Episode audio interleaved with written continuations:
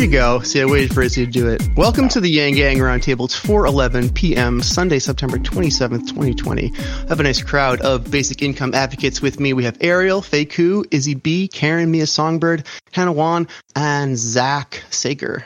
So it's good to see all of you. Um, Emmett Short will hopefully show up uh, sometime soon. We're waiting for him, but we're gonna just start talking. Uh, we started to have a, a sort of impromptu debate about the jobs guarantee uh, in relation to basic income, and it was getting pretty good. So I just you know turned the stream on. Um, so where were we with that? We had three different camps. Um, some people were anti-federal jobs guarantee. Some people were um, pro-federal jobs guarantee, and some people were pro-federal jobs guarantee, but only with UBI. Mm-hmm. Were there any new camps that wanted to pipe up with any different opinions? Well, I think Hannah was mentioning. Yeah, we were. that Everyone, yeah, the camps were explaining.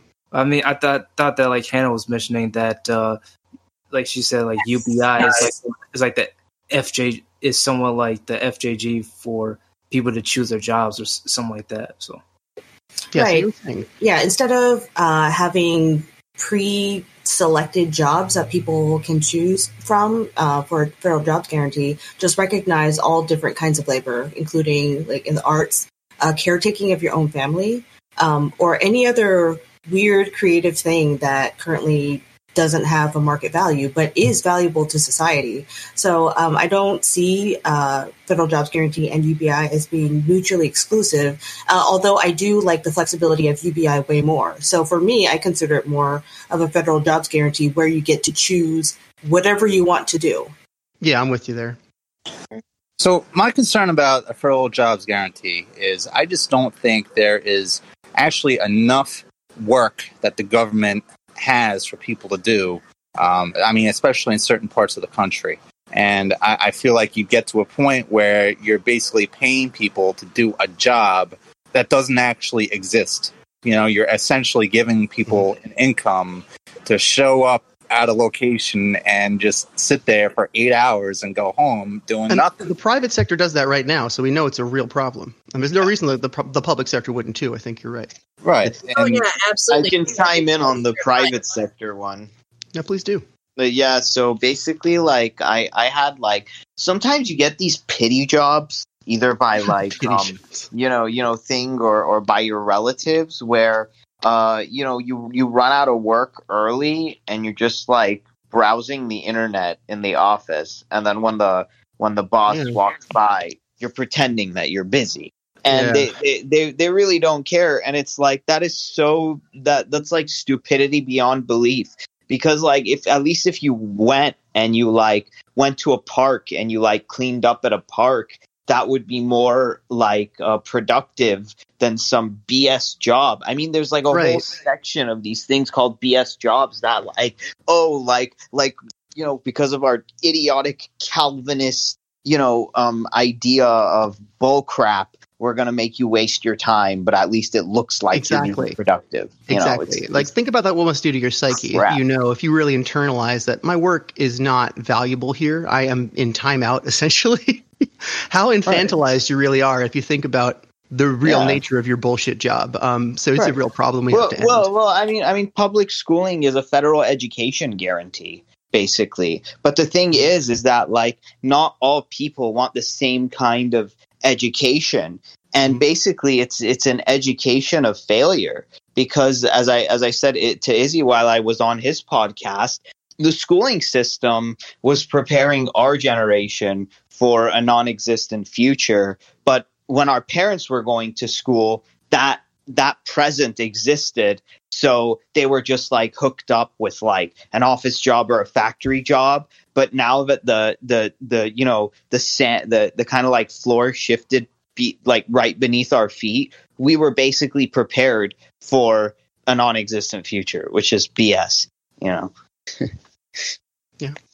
yeah I think um, what we were talking about with the um, the jobs and the you know basically bullshit jobs, as we were referring to, kind of reminds me of the Scott Santens' article where he describes um, the silent screams and uh, compares UBI to Monsters Inc. Has anybody watched that?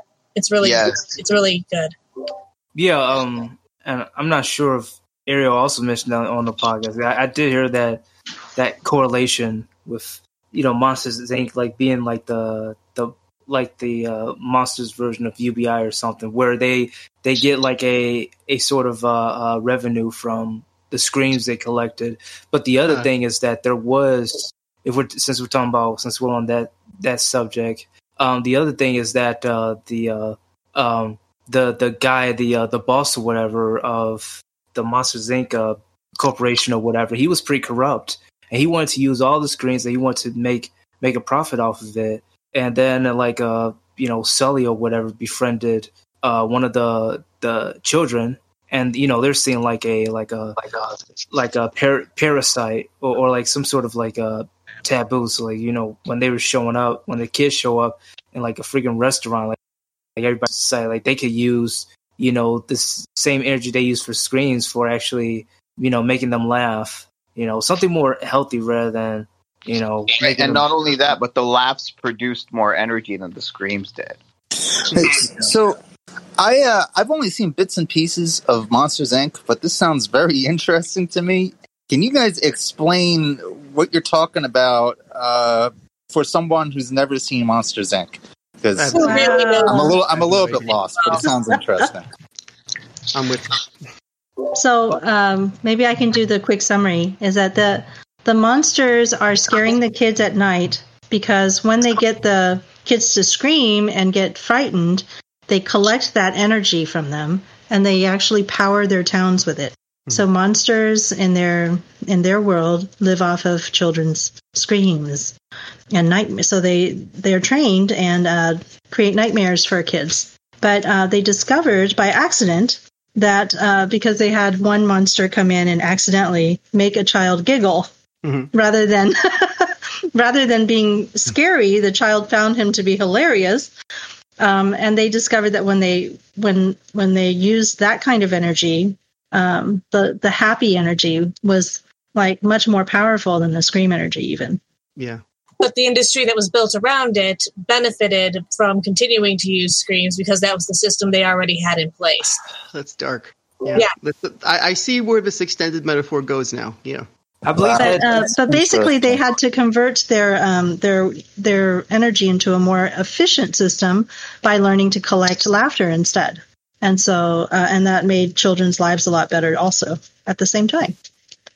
like the system the system they had before uh, is is kind of similar to ours, where um, I mean, uh, where more or less uh, it's the uh, you know profiting off of people's fears. Misery. In this case, it was the Fear and misery, right? Go to work, or your Right. your life will be uh, exactly when they don't Right. even no deserve it. Like they, they don't they're not they're not even like you know they're not even aware of this and then you know they you know uh they're you know trying to trying to make people like uh like very anxious and like uh you know to the point where they themselves become become monsters but things like you know trying to make them laugh and being positive or whatever and you you try to make uh that somewhat universal it's it's quite stronger you know in a way because that's, it also you know uh, uh yeah brings more unity you know more more sustainability and stuff like that. But the, our current system is all about you know working ourselves to death and projecting and yeah making others miserable and then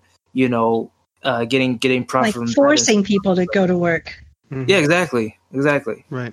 So I don't know if that's a proper correlation, but it's I don't know. It seems close enough. I mean, there was a plot twist in the movie where um, instead of generating screams, they actually want like had a machine that would actually extract. So it was like this torture device. So that kind of, I don't know, that that kind of mirrors like I guess our current economy.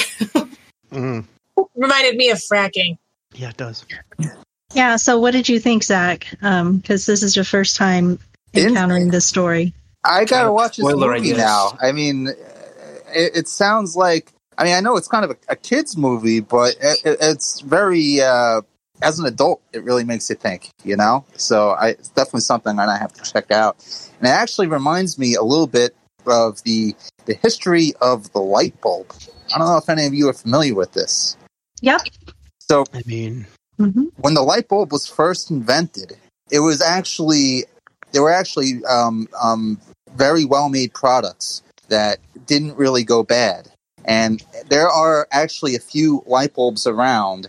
Um, I saw uh, uh, maybe five years ago. I saw. Um, you ever watch that show? I think it's called like a night at the museum or something. Or um, Mhm. yeah, I um, saw that. Yeah. well, there was this episode that was about this guy who uh, who who worked at this fire department for like forty years. He was like a, a a veteran firefighter, and uh, the firehouse had been there for like over a hundred years. And there was this light bulb, like in a like way up high in the high ceiling, that there was no way to turn it on and off. But the whole time he was working there, it was always on, and he never saw it off ever. And he thought it was kind of strange. And you know, they looked for a switch. They couldn't find a switch anywhere in in, in the firehouse. Um, they looked into it, and it turns out that the light bulb that was in there uh, was put in when they first built the lighthouse in like the early 1900s. And uh, for some reason, they never wired in a switch. And this was an original light bulb, and it was still on, still on and functioning about 100 years later. And what happened was um, that model for light bulbs was just, it was not. Uh, uh, from a business standpoint, it wasn't feasible. It wasn't maintainable. So Westinghouse and Thomas Edison essentially bought out all these small light bulb manufacturing companies and started putting stock in the shelves with light bulbs that had a shelf life of just like a year or so, so people would have to buy new light bulbs. So uh, when you're talking about like a, a more efficient, you know, the giggles might be more efficient uh, to power a town or whatever versus screams, but the machine that's already set up is designed for screams. Um, I don't know. It just seemed like there was a little bit of a parallel there. Um, but now, of course, we got LED bulbs, which are very efficient and last forever. So, uh, kind of took us a hundred years to get back to that good technology. Yeah, it's a really interesting story, and I'm going to um, add that to our um, live stream chat here. Um, but the interesting thing, I think, is that um, in the Monsters Inc., right? Once they discovered that, oh, you could collect laughter, we didn't actually know know that. Um, they did retool their society to use that information and became and, and uh, did better. So hopefully, and you know, Yeah. we can do that with UBI, and that We'll gotta get rid to- of uh, corruption inc in our politics. corruption corruption inc right? Yeah, that's what we got. Cor- corrupt, corruption Inc. Unless we replace all these people. I mean, I was just watching a documentary about like how like the United States, you know, after World War II went absolutely insane with like the Red Scare and communism, and it's like ev- everything that challenges the status quo no matter what it is is just quickly branded as communism. So that so that so that just sets off an alarm in people's heads. And i love the you know capitalism that doesn't start at zero and like like like framing the bailouts as communism for the corporations and the rich individuals. So there is a way of doing this but it's just that these these these these idiots in a time warp have like reframed the conversation so much that they just use that word and it's like boo you know? Yeah. Yeah lots of lots of fear mongering that's that's going on and and uh they're just they're just like um passing the torch you know from the people at the top and the media to you know those in in our communities in our society. And it's just and it's it's destroying you know every single generation every every everybody's lives and we're we're creating a lot of dissociation a lot of various forms of division various forms of like double standards and self entitlement and, and just you know a dystop a dystopian atmosphere. So and and when it comes to dystopian atmospheres like uh it has you know it has history like when it comes to like our society or you know other similar ones it's like it's it's just like this you, you notice like this this toxic pattern and no one has broken it yet. Is is everyone is just throwing their hands up and going well it is what it is. You know what I mean? So or like oh let's let's let's uh be all about entertainment and you know uh like what's what's trending and what's what's uh you know what's what videos are going viral and stuff you know? And then once disaster hits and everyone is is panicking they're like they're like a mess. They're not ready. So it's like like we told you but uh, So, what if we actually did have uh, this um, economy based on joy, right, rather than fear? I mean, we could be valuing things like learning. We'd look Like- a lot more like Scandinavia, wouldn't we? I mean, like Mhm. Finland has like a happiness, you know, thing. Like Yang said, like what, like like we we do Gallup polls in the U.S., but do we ever do like like? And I'm sure like there's some on like mental health and like like all of this stuff. So why why can that not be a measure instead of GDP? The GDP doesn't mean shit. It, it's it's it's just like like yeah, we're we're all stuck in a time warp in a land before time, and we just haven't updated our systems. We're still using uh, you know really old, really shitty systems. I mean like like I, I I'm to blame for some of this myself because it's like I remember because I'm right now I'm talking about on a iPhone uh 10, 11 actually. And before I got my I, I I I was always against like people running for like iPhones when the new one came out. So I still had my iPhone 5s and then the last thing and then all of a sudden I I realized that its battery was like swelling up and actually pushing back on the rest of the phone until I'm like I can't I can't do this anymore. so I finally got the iPhone 11, which I'm talking to you right now, and it's just been such a relief because the 5S it always said like, "Oh, memory space is is is like, you know, is is getting low." And then I always go in and delete stuff, and then I'd always go in and I'd always go in and do that. But then when I got the 11, I'm like, "Oh my god, this is actually so much better." But then there was something in my head that I said, "You know what? I'm not like those other people who will just get the next version, you know, the minute it comes out. My 5S is okay for me and I'm like sticking with that. Okay, maybe for like 1 or 2 years. But like after 3, it's like I just got to I just got to kind of do it. I just got to get with the times, you know. Yeah. Or you're actually or you're actually forced to get with the times because they're always updating everything and then Yeah, making yeah. you That- switch over even when that- it, that- and and like if you if you don't have the money it's like it, it's like you're just stuck with yeah, that's thing. that, So it's- that's it's- that's true too. That's Yeah. true. So so that so so that's why I didn't go from like a 5S to like a 6 uh it but but it's like I should have went from like a 5S to like maybe an 8 or something like that instead of and and wait instead of 6 or 7 but I waited all the way up until 11 so it's it's not like you you you have to like be so ahead of the curve and so right there and keep it up like every single day. But the thing is is like like that like let's say after a certain amount of years at least like four like like you you you got to kind of update things you know but not but not like every month or or like you know maybe every other year. But like congress is is like on a flip phone. They're not even on a on a freaking like you know so so it's like a certain point it's like hey like you know these systems are so old and so archaic. What what the hell are we doing over here guys? Well, you know Right. Although I think we're kind of getting off of Faye's point, uh, where she was talking about what if we were to um, uh, create an economy that's surrounded, like it's based on joy and like increasing um, happiness. And I feel like a lot of people um, are against that idea because they uh, have like this weird dystopian view of what it's like to pursue your own happiness. It's like laying around and doing nothing. It's like, well, do you lay around and do nothing? Uh, and uh, there was one time where I had a job where it paid really well. It was like 20 bucks an hour to essentially sit at a desk. So I was like the office manager for the small office, and I just had to be there for a certain amount of time. I need to like handle meetings, whatever easy office management stuff. Um, but I thought, okay, I could probably do this for a long while, you know, um, maybe read on the side, learn some things.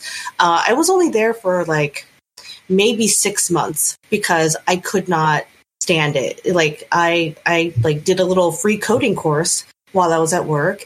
Uh, but even then, I was just like, I could be doing something better with my time. Like the money wasn't worth me spending all my time just sitting at this desk feeling like I was not getting anything done. So even if people are well taken care of, um, it doesn't mean that they're going to sit around and do nothing. Like there is, I think, a natural human compulsion to seek something that is satisfying. A hundred. So I think, yeah, so giving people the resources and opportunity to actually do that, I think would uh, and- make uh, society like that much more flexible and interesting and um, better And towards well-being. yeah, that's that, that's part of the update. I do want to. I do want to like crush this this notion that n- no that there are people out there that are so uh like uh against you know being joyous or happy or whatever. I mean, I I mean we we all we all want uh you know you know to uh you know live live a you know you know be happy and positive and nice and stuff, but it has to be authentic. It cannot be forced. For instance, like if you want to see real happiness, just go to a, a Yang Gang rally. That was real energy. That was real positivity. that was real energy. You know, it's like everybody was was having a good time. Everybody was partying, and you know, it, we we felt like a family or whatever. That's that's real happiness, real positivity. Not that stuff you see like oh smile or oh let's let's uh talk about entertainment because uh we're you know because there's we're talking about something that's depressing or uncomfortable and i don't want to feel a certain way. That's not happiness all right that's just that's deflection. That's that's trying to uh just uh avoid something that's uncomfortable you know and and when it's one it's actually pretty important and cannot be ignored you know that's i mean that in my eyes that's considered toxicity rather than positivity you know which turns to toxic positivity or fake positivity so what we it needs to be authentic you know and i'm i'm feel like Scandinavia is somewhat like that because you know they have a reason to be happy. But the other thing is like there are also cultures who don't appear happy, but they are. You know, like the French. You know, but they're but they're at they're at they're on par as far as like positivity, like like internally at the same level as you know Scandinavia. You know, to to to an extent. So I mean, it's not like you know you know trying to appear positive, whatever. It's it's, it's all about you know like just giving people a reason to to feel that way because it's, you know it's like and and if they don't smile or whatever like don't hold it against them or don't make it mandatory and and stuff or like make it make it a regulation or whatever what you should be making a regulation or a mandate is you know like uh you know giving them a reason to smile helping others in need giving them the the to like uh, keep themselves afloat and you know put food plays and and and and fam, you know, help their families, you know, save lives, etc., etc. Rather than you know stomp all over them, throw mud in their face, and then expect them to still be all smiles after all that. It's So it's, yeah, it's, as a it's, it's as a teacher- and, and no one doesn't live like that. So I, Mhm. as long as it's authentic, then whatever. It's teacher or a parent, right? When you're working with uh, with children and you're trying to get them to behave or trying to get something that you want them to do, um, you you spend a lot of time thinking intrinsic versus extrinsic motivation. So every time you give them a reward or you give them some kind of punishment, you're increasing the extrinsic um, motivations, right? You're trying to say, okay, well, I'm going to force you to do this or reward you for doing this. And both of those don't work as well as he just wants to do it, right? And that's the intrinsic motivation. How do I get him to actually want to be a, a, a social person? How do I get him to want to learn things uh, and enjoy learning? Because if you if he enjoys it, it, then it's like a game to him. He enjoys it. He wants to do it himself. Um, it's almost effortless. It just happens. Um, but when you have to constantly be giving some sort of extrinsic motivator, uh, it's like pulling teeth. It's constantly. It's like okay, well, uh, some candies work today, but next week, you know, maybe he, candies don't work anymore. Now you got to give him something else, you know. Or I take away the computer, great, but tomorrow when I take away the computer, it no longer works. I have to keep upping that extra, you know, motivator on the outside, and it just it's very frustrating. It's it's um, and it's uh, very much like the analogy of what's happening in our society is that you know it's like well we can give you a certain amount of money to sit there and do nothing or to do something that's really um, difficult for you and you hate it you know or whatever um, but that just increases the misery in the world. It's not. It's not making our. It's making our world world worse, not better. So, Mea, something. I uh, I think it's important to remember there's like a place for everything too, right?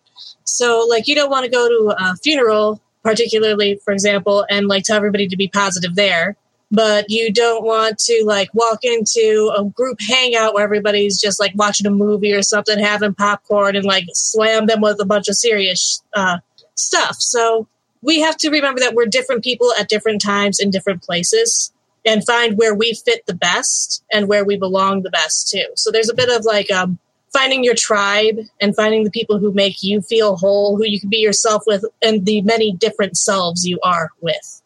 It's, So, what, it's, it's, in sorry, relation- oh, well, I'm I was just going to say, in relation to the UBI, right? Um, without the universal basic income, the way that we're, uh, you you're forced to find work in order to do something else that you want to do, uh, afford to be able to have some other fun, or afford to be able to take care of somebody.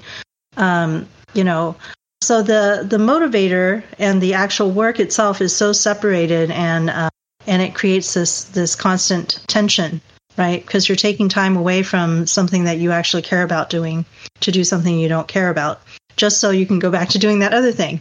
But uh, if we have the UBI, I think uh, everyone is going to align themselves better. Is going to have the freedom to actually uh, make decisions about how to spend their time. That's going to support um, being motivated, wanting to do more things, um, and getting more accomplished, and doing things that you're actually really good at, rather than you know just I have to do this in order to survive.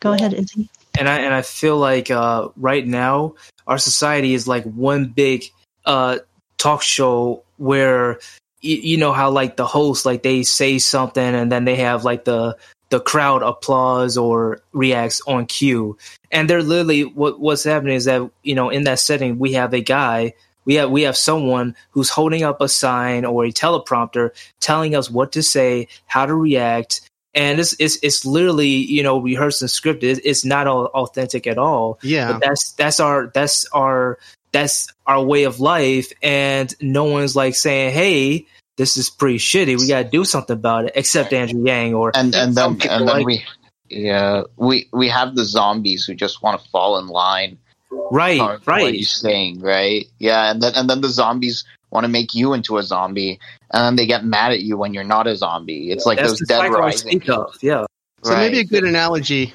uh, is is uh, an even better analogy might be professional wrestling, where you're watching two guys pretend to hate each other. You know, one guy whew, swings his hand, almost makes contact. The one guy, other guy, ah, reels back, and you're like, "What just happened?" You know, for a second, like I'm not sure. Did they did he hit? But then the announcer's like, oh, "A devastating haymaker." You're like, "Oh, a devastating haymaker." That's what that was for sure.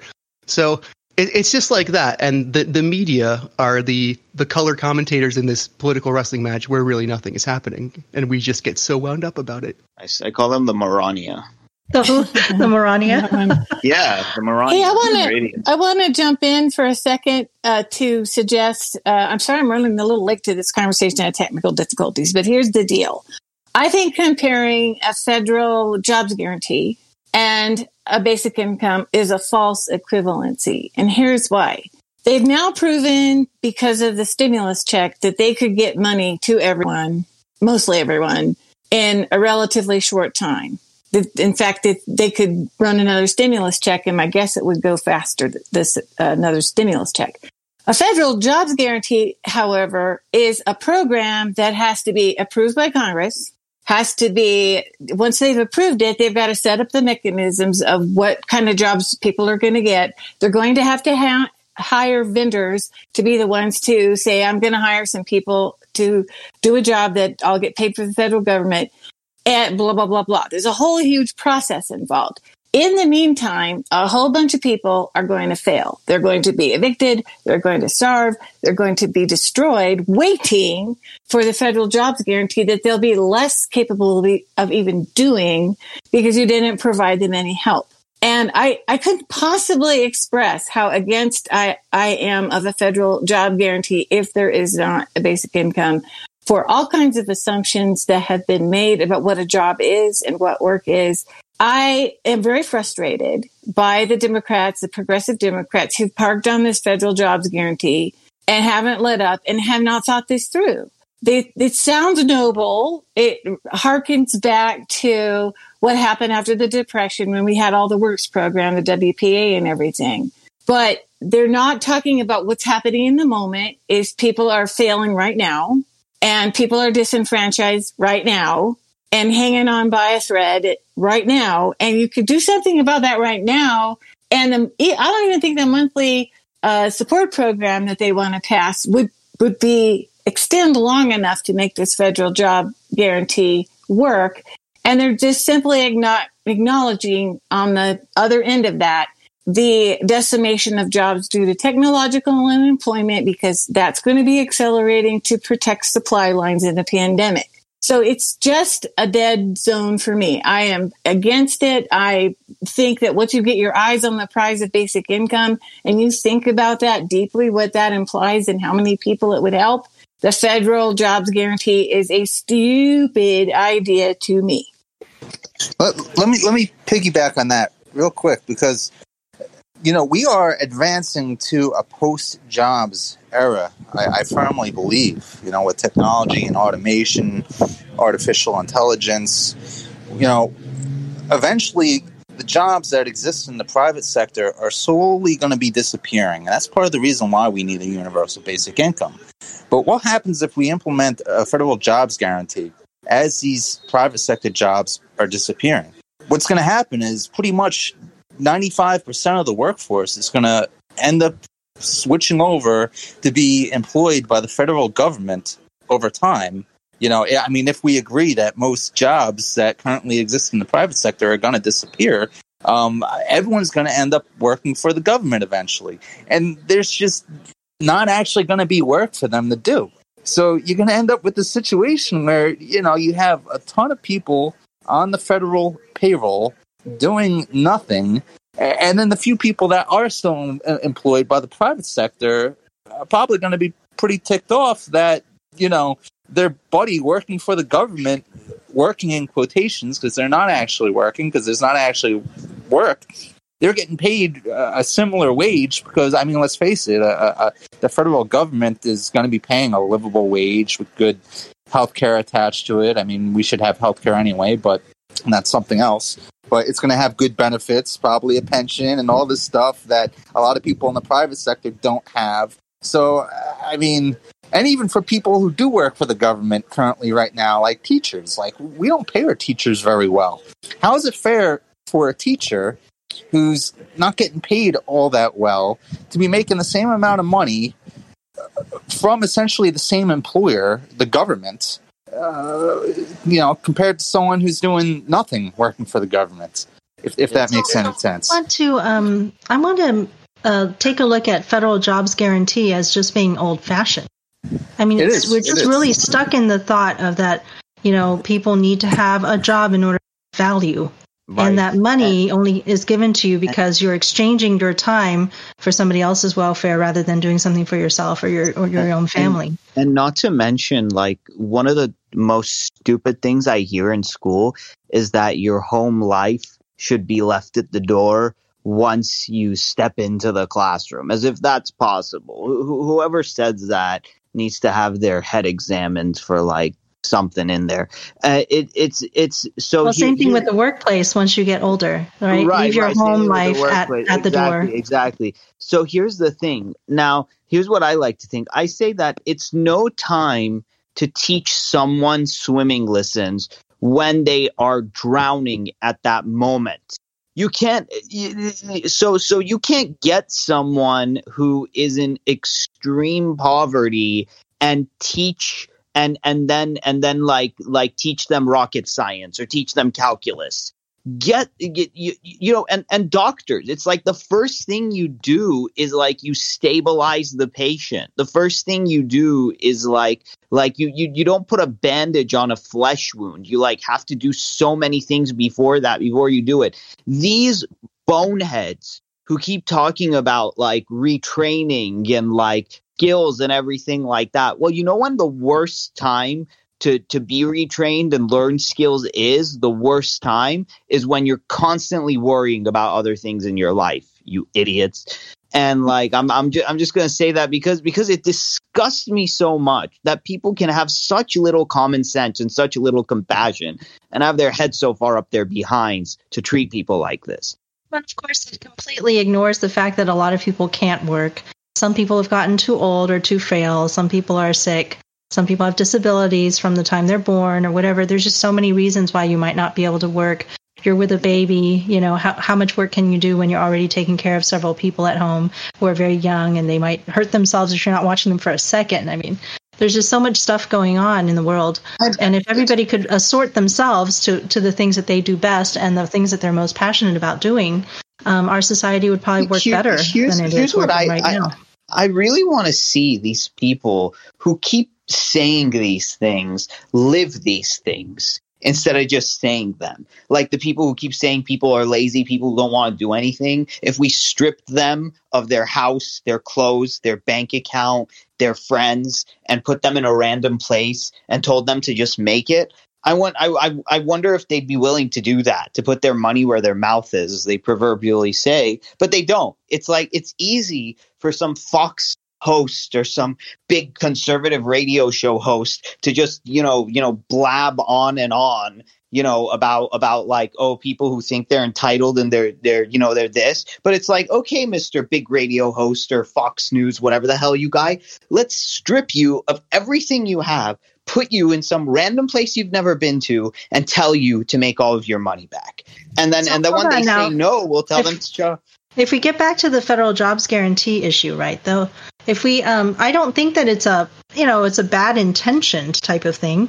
You can have a federal jobs guarantee, as in, if you want a job and you can't find one, we will help you. It would just be like a federal, like uh, an employment, um, you know, Yeah. connection type of thing. If you need, if you would like to be doing something and you would like to be able to find something to do, um, great. You know, let the federal government help people find a find something but um, don't make it contingent on people being able to live well right if you're not Right. looking for a job and you have plenty of things that you'd like to work on you're an artist and you just want to be making installation art or whatever it is that that you th- you are the most passionate about um, what, you don't we don't have to force people to be working we don't have Right. to you know create a situation where everybody must have a job in order to be um, a survivor in our, in I our mean- economy Is there anybody in this room who does not have something that they would like a project that they would be working on right now if they had the means to do it individually on their own? Oh, I'm living with that life right now. Like all see- my all the work that I'm doing right now is unpaid. You can see Same- me same. I do my pitching. It's up right there.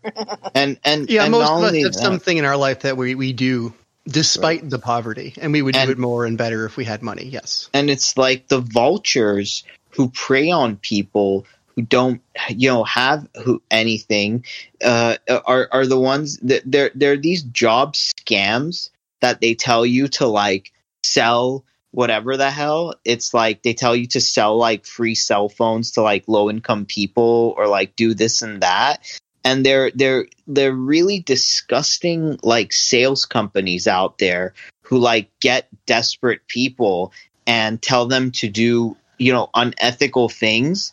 And it's so gross and it's so destructive to our society. I know because i've seen these things. And it's like what the hell? Like like you you get someone with a bachelor's degree or a master's degree and you tell them to go into a low very low income like crime ridden community and like do, do like not even give them a tent and tell them to go randomly sign people up for some random things. It's it's disgusting.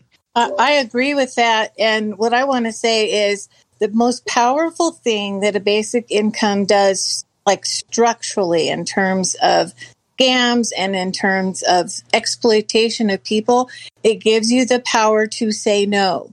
If a federal jobs guarantee runs like um, unemployment does, where you got to take a job no matter what it is, or you've got to stay at that job even though you might be in an abusive environment, you've taken a, you've you've in, uh, set in stone okay abuse and exploitation there will be vendors who will exploit people bellying up to federal money who that you can't say no to them if if they say they're going to hire you and I've I've had that happen to me if they say Yeah. they're going to hire Mhm. you you can't say no because unemployment will be cut off This is It's happening all the time to essential workers who were never allowed to leave, to people who were whose bosses were allowed to tell them it's time to come back, even if uh, regardless of your family situation.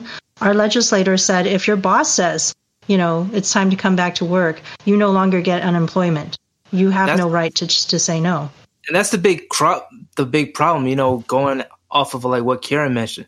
Not people aren't really given the choice to say no. I mean they may say they are but but in actuality is like they like they they know like uh these people who say like oh you you can like leave you can, this job or this this place or whatever but they they say it knowing that we don't have the means the resources to do so you know so it's like it's it's a, it's a, it's a power trip. It's it's it's all a, it's all a game. And like and like uh and I also Oh. like you know, i think ariel mentioned on on the podcast as well that you know he was like he they he wasn't taught like to start start his own business or drone company and stuff. He learned that on his own.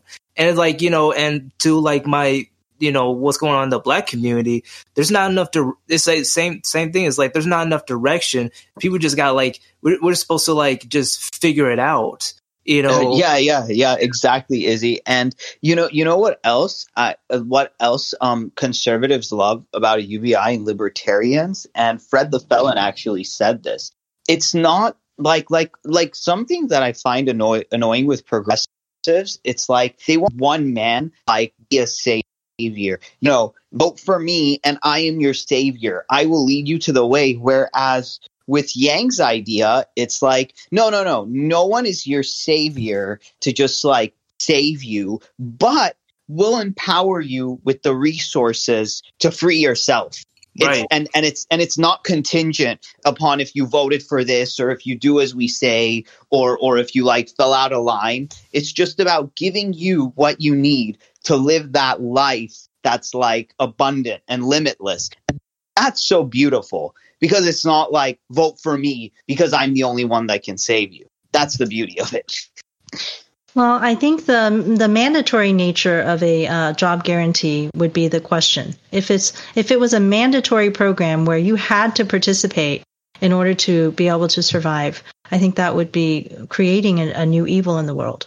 But if you um, if you have you know people just connecting you to different things that need to be done, uh, I think we generally appreciate those kinds of people, right? I mean, Yes, we'd like to yes. we'd love to do something for Andrew Yang, but we don't know what. And so the people who are Mm. coordinating all the volunteers uh, we appreciate them for doing that kind Yeah. of that work. And- and that's that- a really and- important job. And you see, that's that's the thing that that turns off a lot of uh, conservatives and libertarians is, and, and why they jump to communism and socialism because of this mandatory nature that that that they see that like some progressives are talking about. But the beauty of the UBI is that you can opt out. Either you have regular welfare or have the UBI. It's like choices you can make. Choices. Isn't that isn't that a beautiful word? Choices. Making which- yeah, which- practically anything Yeah. good, right? If you once you make it mandatory, can become somewhat less good and possibly even evil. Like giving people free clothes, that's a just a pure good.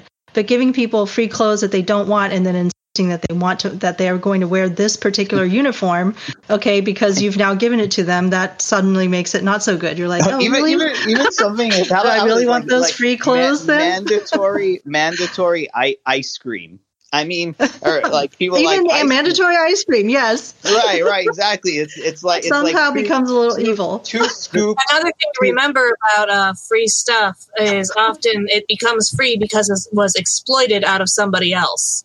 So, like your free clothes things, you don't even need to go so far as it has to be like bad clothes. It could have been used for or um, created with uh, unfair trade labor.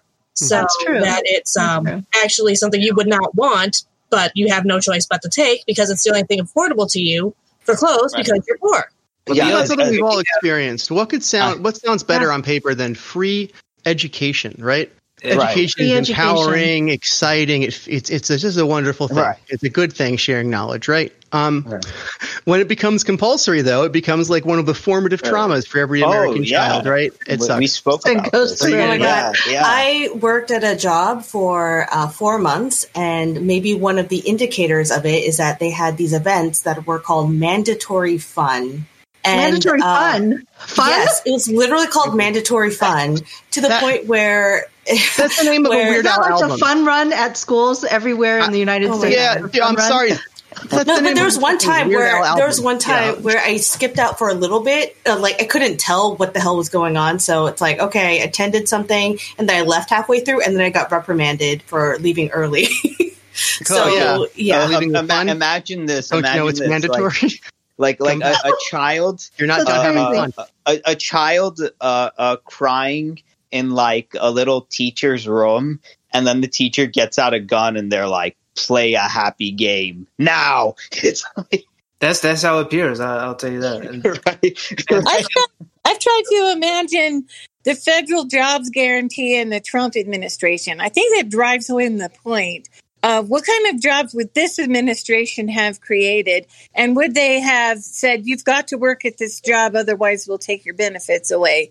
I I think that gets across, but uh, the point across is that the if there's a antithetical to your point of view administration running um, they may not be doing what want, wanting you to do what you want to do what they want to do is going to be very antithetical to every fiber of your being Okay, I have a question to ask everyone.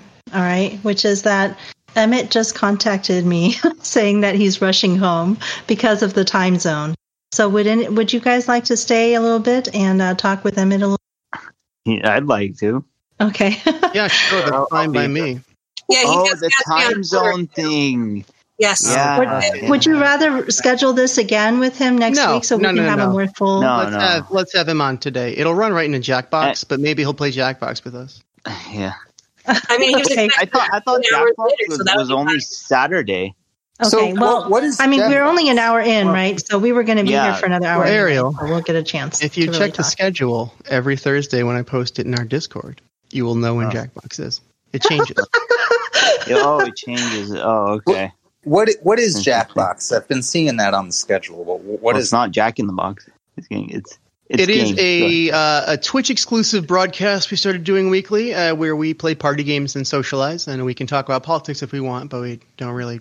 Uh, It's- you know, it's a you know, we jack of about all trades. It's it's we we we we just bond, have a good time, uh, get some new viewers, meet some new people. It's a new avenue to to meet people. And Jackbox games are elaborate party games. Uh, they're usually verbal in nature, where you're filling in prompts, answering questions, or coming up with quips. Uh, they're very fun. Uh, so please come. I'm sure you'd have a good time if you could stay up late enough and take the time off of work, Zach. But If you can't make it, I understand too. I know you're super duper busy, so you also one of get these a, days you should make it though. That's you also cool. get a- That's cool. you get a free That's, combo. that's meal. tonight too. Yeah, tonight um, as well. hmm We are going to have one tonight. Yeah, yes, that's scheduled tonight. tonight is uh, starting at 8 p.m. Eastern. Uh, Sheila is willing to stay for a full three hours uh, to do this. So, because I had let him know that uh, probably on the on the West Coast, like Emmett is coming from, uh, it's going to be a little early, and so s- people won't be really home and ready to um, start anything after dinner. Maybe they're still eating. So, um, you know, we want to catch people to play games when they're uh, ready to have some fun and Yeah. relax. Mhm. The last two times we did it, like we've ended it just the two hour point, and I felt like we've just really kind of hit our stride. So I think three hours will be fine, no problem. Well, that's because you don't have any problem rhyming for two hours, but okay. That's true. I uh, Me, I'm like, wow, that is hard. I don't know. Get good. Wait. Cool. And and what do you do? You just you just come on the Discord channel? Is that where it is? Yeah, we we uh we use the same setup here. We chat on a Discord, mm, so we talk here. And of course, not And every game deal. requires rhyming. Yeah, I- I- okay, so you watch the stream. You do have to watch the stream uh, on Twitch. Uh, but so you usually just you mute Discord, just get the audio from the stream. I put it on a, uh, the lowest delay possible, and uh, you use your phone or another tab in your laptop to uh, interact with the website to enter these prompts for this game. It's fun. Neat. Neat. Cool. I may uh, I may join later. Sounds good. I, we hope more of our um, viewers will join us. And gang that that we can, uh, you know, get in the room would be really fun to play with uh, some other people. They also Right. get you you also get a free combo meal and a side of fries. Good one. The, the Look at me extra value through, through, through, through your computer. Are we using like uh, quantum teleportation to get the meals to people like instantaneously? It's smell-o-vision. Just get to smell the meals through, the, Yo, through the Discord. Has, It has might- anybody? it might be- anybody? It might be possible soon, like since automation is already here. So, Okay, well, back to automation, right? Okay, so of course, UBI is going to help people. Like right now, who would have thought, like suddenly during the corona pandemic, uh, within a month, we had sorted out, you know, what are, what are essential, right? And which ones are not. And so, like, if we have a certain number of essential workers and they are working, um, you know, we seem to be all right, right? We have food, we have shelter, we have all our basics covered. And so that's pretty exciting. But if you um, if you have the UBI, that's going to sort us out even further, right? We, we're going to know what's essential. We're also going to know what things can be automated. And we don't have to have the tension of trying to stop that automation. We don't have to stop the um, progress and technology of our uh, times, right? We can we can actually align align the um, we can align our human values system to what we would like to accomplish in the world. Hi, Sounds Nel. to me. How do we convince Joe Biden? Oh no, Hi, Nel. Hello. Nice to meet you. Welcome to the show. they're both coming late. We are uh, we're waiting for Nel to get his uh, sound on, so give him a little time Ah, to join us. So somebody asked, how do we get Joe Biden to implement this? So interestingly enough, um, I participate in uh, Humanity Forward's uh, Asian American Leadership Council. And I think on October 8th, there's going to be a conversation. There's like a monthly conversation with Andrew Yang that happens. And uh, uh, for October, it's going to be with somebody who worked on the Obama transition team. And they're actually going to talk about uh, the different possible positions um, and what it entails, what the responsibilities are, how close they work with the White House, and so on. So that's going to be a pretty interesting discussion. Um, and to see, like, if Andrew Yang were to have um, a role within the next administration, what would be, I guess, the best uh, position for him? Yeah, I would I would like to pull for a real office of uh, a cabinet of technology, the one that he was Can't hear anybody proposing when he was going to become president. I hope that he goes straight for creating one of those because we really need it. I mean, I my mind always goes to the fear that he's being taken into the administration to be Uh, neutralized, Sharon, to be gotta- you captured. gotta- you but gotta yeah, stop I that. mean, I mean- why? Why do I have Thanks, to? No, no, no, I Like- think like- it's that fear again. needs to be I'm- Tell Cheryl again. No, If no, you can convince me this fear Hang is on. unreasonable, I will stop Hang it. But otherwise, I, know- won't. I know convinced that the fear is because, um, be- be- because he has a mind of his own, Shale, and he's just not. I'm if- not saying if- it's if going they- to work, but I'm saying the intention is there. Yeah, the intention. Well, well, he can just. so if we think so pre- on that presumption, we have to we have to also presume that he's actually not going to have any influence in this position. He's just sort of going to be stuck there with no what ability to implement what he is what he you wants. gotta be a big enough thorn in their side and annoy them half Man, to I I, I and they'll I, do I it. felt that way. Well- I've been there. I've been there when I was uh, when I was your Well, age. No, no, And I'm like, no. no, there's no way we can be a big enough Well, thorn. We got to figure something not- else out. It's But I mean, not good. Like, like because because like like Bernie like Yeah. shouted and everything like that, but his idea would never do. Yang has ways of making himself palatable that some of these progressives do not. And and I'm and I'm just going to tell you, some of these progressives just want to yell and scream and jump up and down and get angry and shout. But Yang is going to have a way to make himself more pal- he's going to do it in a more intelligent strategic way until it Sure. gets done that is his oh yeah, mission no doubt. That's about why I have I That's don't not know what we're about, man. We're not talking about that. so I'm very certain Yang is unshakable because he already left a job where he could have been very well taken care of and not had to worry about anybody, and it haunted his dreams to the point that he had to leave to do something more meaningful with his life. So, as far as him being in there, I don't think that he is a winnable piece if that is their intent. But no, no. But he's managed to wiggle his way into the hearts of people I thought would never, ever have accepted any of this before. So if if he thinks he has a chance, we should definitely give him that chance. That's my opinion on it. you know Uh, is Nel here now? Hi, Nel. yeah but he's still uh His uh, headset. he still can't I- hear us Maybe the Uh, headset isn't working based on the icons. maybe Okay. all I'm saying is that we shouldn't be so quick to presume he's being offered a position of real power, and that we're not just being Well, offered well, another attempt at placation for our votes to be harvested. No, no, no, no. That's- that's- well, we that's all I'm have we we have to never stop. We have to just keep pushing and pushing and pushing. Whether and and that's Yang, that's all of us. And and if we just have this defeatist attitude, we're not going to get anywhere. So so so what- it doesn't matter. At least we know we put everything on the. I don't think this is a defeatist attitude. This is like identifying a trap and saying we're not going to fall yeah, for that. Yeah, and yeah, we're not going to fall for the trap. Was he actually might offered something? To be somebody who's being wooed. So they could have been like, well, screw Yang Gang. They're not that large of a percentage. They weren't that big of an amount of our thing. If they did not have a genuine interest in Yang, mm-hmm. people would have understood that. He didn't place that high. He didn't get that far compared to, you know, where people would see him as a viable candidate. And he was not originally from the Democratic Party. He had no political experience. They could have tossed him aside and nobody would have complained but the Yang Gang. They did not. They invited him on board. That was a wooing of us, and maybe it is just to try and placate us, but we are a group they want to placate. That is a good sign for us. but they don't know that we're relentless and we don't fall for BS. That's me- the thing. me- if they say we couldn't get you UBI, but we got you this other crap, like we've got some celebrity to come and like dance, and we, we we got a whole dog and pony show waiting for you guys, and we'll be like, we're not we're not impressed. Get the, get the hell out of here, idiot. We want what we want. let me let me just say this, all right? As far as like Andrew Yang's strategy is like infiltrating, you know, the establishment or whatever, or uh, Can you guys like hear me? Trent Lively stuff. I mean, well, number one, yeah, um, we heard you, Matt. Thumbs up. I can't hear anybody. I don't know where the.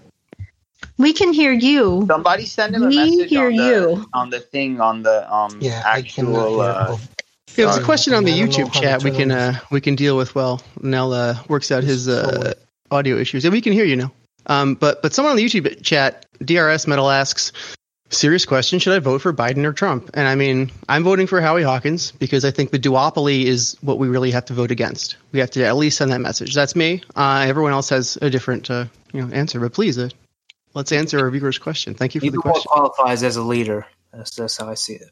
So, Shale, my uh, again, I've said this to you before, but I'll say it to the listeners at home, which is that um, I believe that Joe Biden is sincere in trying to create a real coalition because he wants to leave a good legacy, and for him, that would be a, a very strong legacy.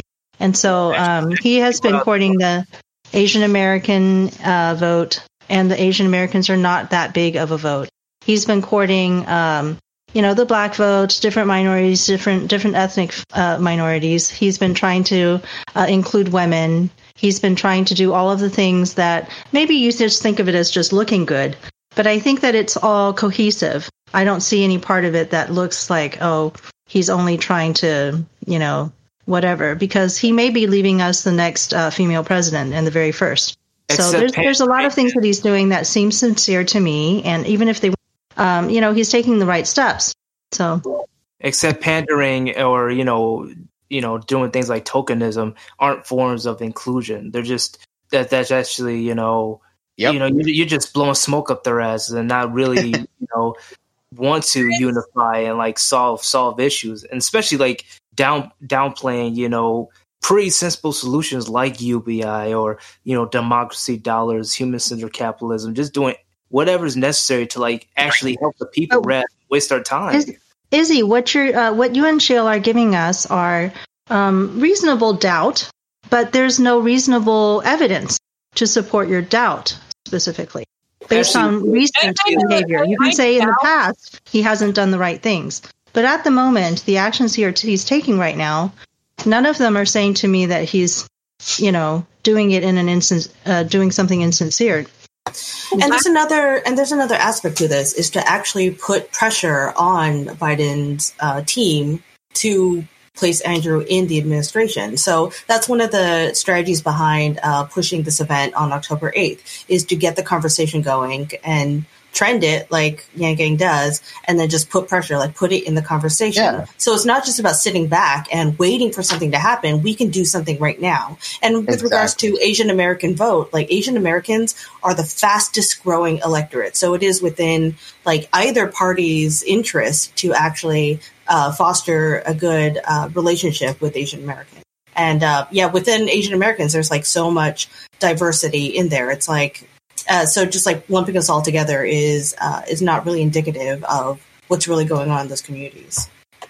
It's also really good for Yang's resume just in general. Even if it's a token position, there are so many people who are convinced by token positions that all you need is for the person to be like three degrees separated from it and not to understand what's going in politics to be like, oh, they did that. Oh, that sounds impressive. And there you go.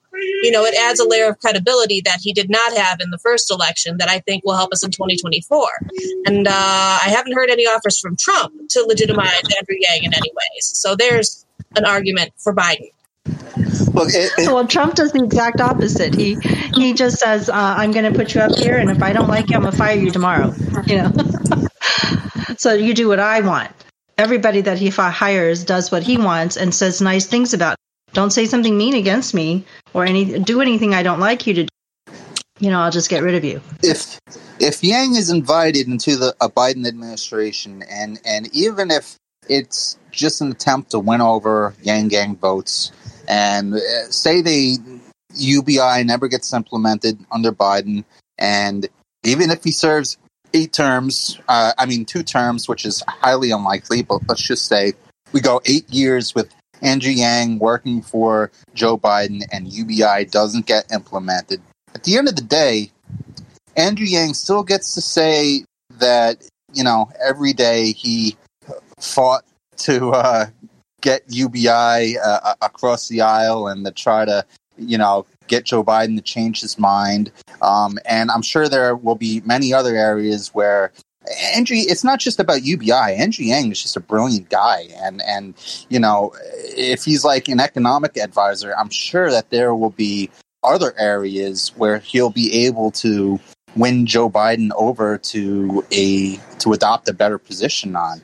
You know, I'd rather have Andrew Yang next to Joe Biden than just about anybody else, you know, any other policy advisor, even if UBI isn't implemented. And when Andrew Yang inevitably does run for president, he'll have his resume will look that much better. He'll have white uh, experience working in the White House, working with a president. He'll get to see how how bills become laws, uh, and um, I, I just I just don't think it, it it would hurt. And in the meantime, too, if he has a position working uh, for the White House, he'll be able to get airtime on just about whatever network he wants to go on. And that that was a major problem that Yang Yeah. had this time around. and and and it's up to us to like um just keep applying the pressure day after day after day after day and if if if like Shale's worst nightmare does come true and then Yang somehow even says oh well I used to think UBI was a good idea but it's not anymore which I think will never happen in a million years it's up to us to even put pressure on Yang to then in turn put pressure on them and remind him that we got him there Yang So, is I kind mean, of like you know- the queen chess piece where we just need to keep moving him into the spaces that we find that are open because he can go anywhere on the board. But we yeah get him across the board. You know, exactly that's that's that's what he is, and I And of course, I, we I prefer to call him the king, but you know, yeah, and of course, we need to just continue growing our movement, no matter what. And so, the more people we are, the more important it is they will have to actually start taking us seriously. And um, I think we're doing, um, we're going to continue doing a job that that job. Hi, Nel. Are you able to hear us now? Yes. Um, there was Oh, an yeah, option we that know. said, Hello. Yes, yeah, no, there, there was an you- option that said um, mute or something like Hmm. that. I forget where it was, but I found that It's something within Discord, which is weird. But uh, yeah, finally. Sorry, guys. Welcome to the show. okay hello now. Uh, uh, Yeah. uh, you got any word on Emmett, uh, Mea? He's going to be here in a, well, he should be here any minute, really. Uh, about 20 minutes okay. ago, he told both me and Faye that, uh, or was it me and Shay? I don't know. So he told Okay. two people at least that uh, he was going to be about twenty minutes late and he was on his way. He had misread the time as uh, As PST. yes, Where I am. yes. Okay, that's fine. Yeah. So, Okay, cool. So he will be here.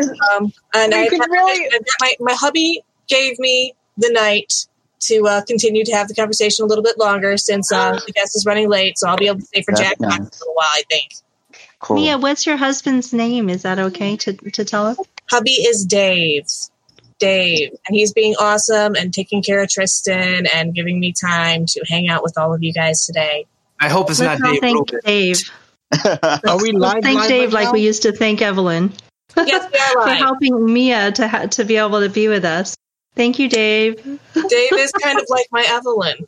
I don't think I don't know if he'd appreciate me saying that to his face, but Well, we'll say it online for you. Buster's. That's hilarious. Can we have Oh. more information on Dave? Like, where is he from, and what are his parents' names, and where did he go to school? are you Where are we going with are that? trying to hack my accounts or something here? This is starting to get is station personal. Uh, I'm just having fun. I I mean, this could this could lead into a good conversation about data privacy. it really could. The DDP project is very important too. On top of that, So we might have to pay Now, did, now that you're here, um, are Yeah. you able to? Uh, do you want to tell us more about what you've been doing lately? Uh, sure. Um, well, me honestly, I've been um more so. Well, just so you know, I don't know how many people here really know who I am or what I do, but I'm a graphic designer. I work with different political campaigns, and I um, I'm sorry, I'm driving right now as I'm talking. Nel, did you make that that graphic that I think is the best thing ever for uh, Blair Walsingham? The one where uh, the photos for her, or did you you created some stuff for Blair? I, I remember. Yeah, so I, I I'm a graphic designer for for uh, Erica Rhodes as well, and I'm I just joined uh, Humanity for Humanity Forward as a graphic designer.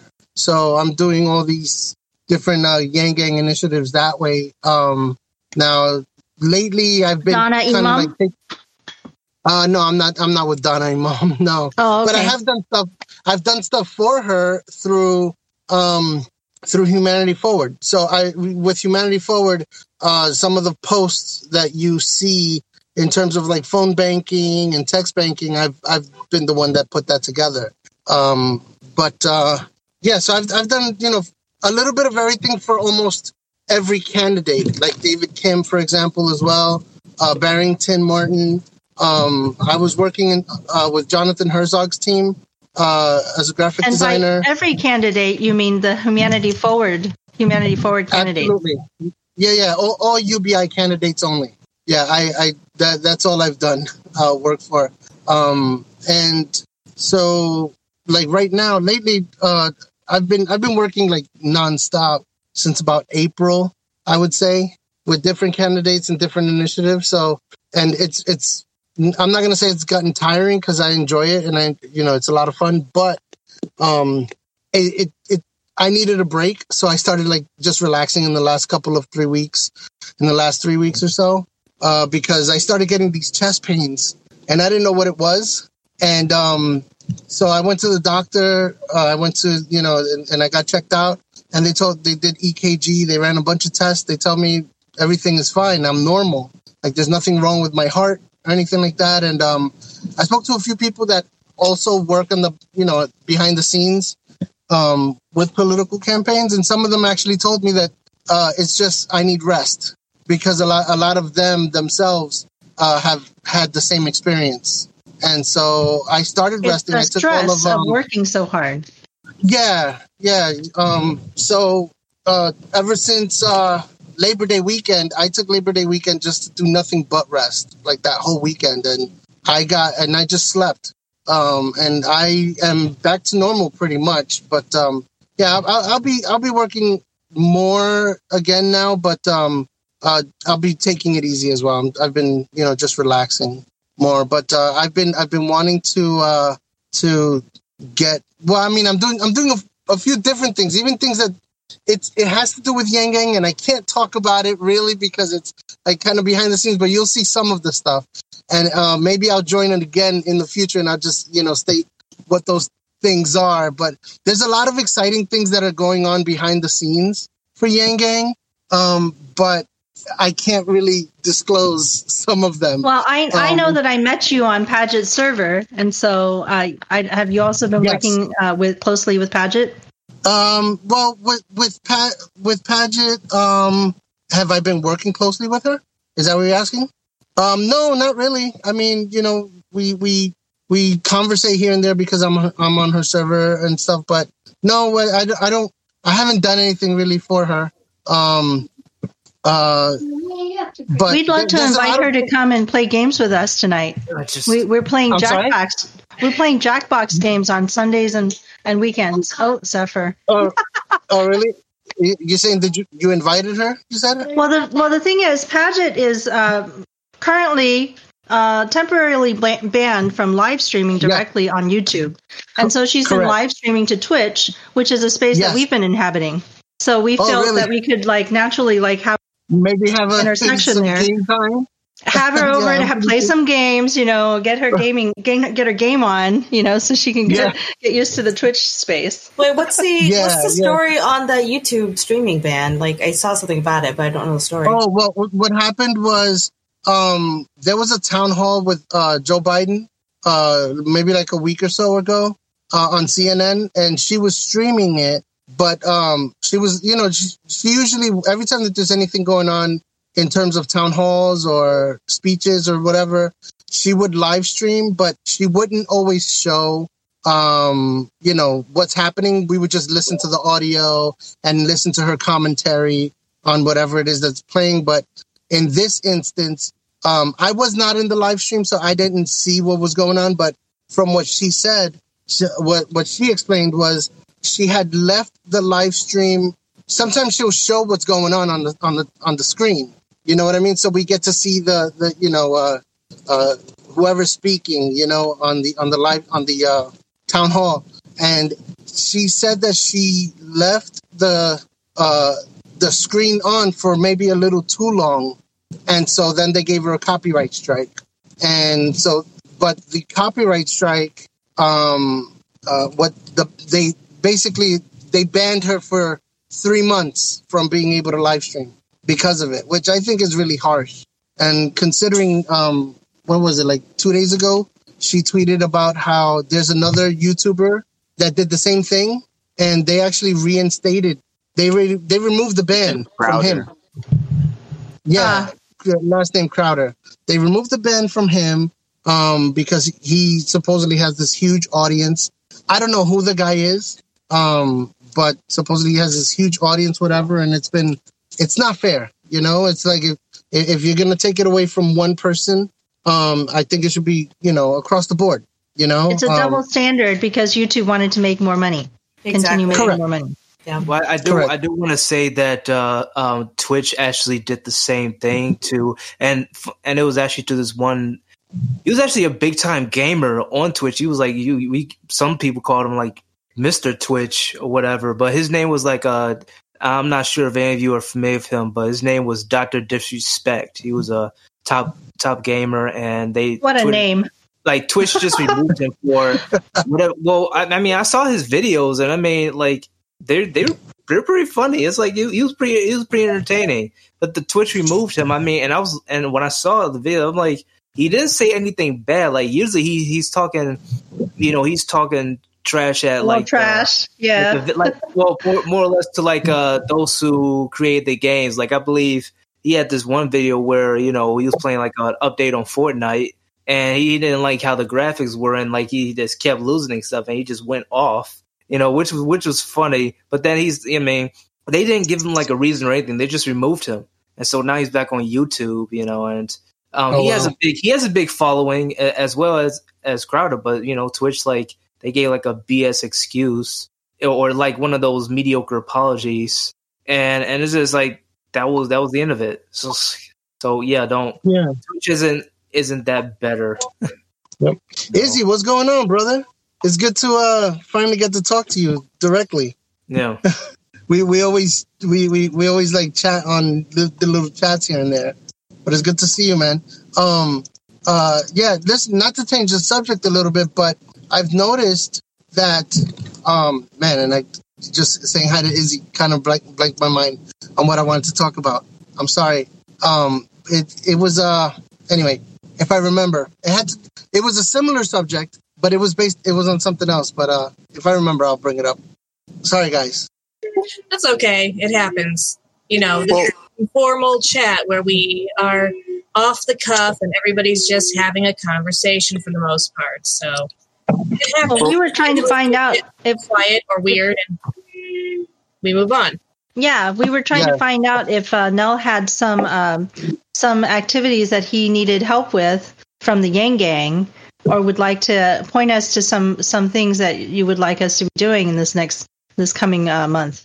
Oh yeah, for sure. Um, well, I can tell you, uh, Blair Walsingham could really use uh, help in phone banking or text banking. Um, so any any initiatives to to help in any way in any capacity uh, to send Blair, you know, to send Blair some help would be very you know uh, very helpful.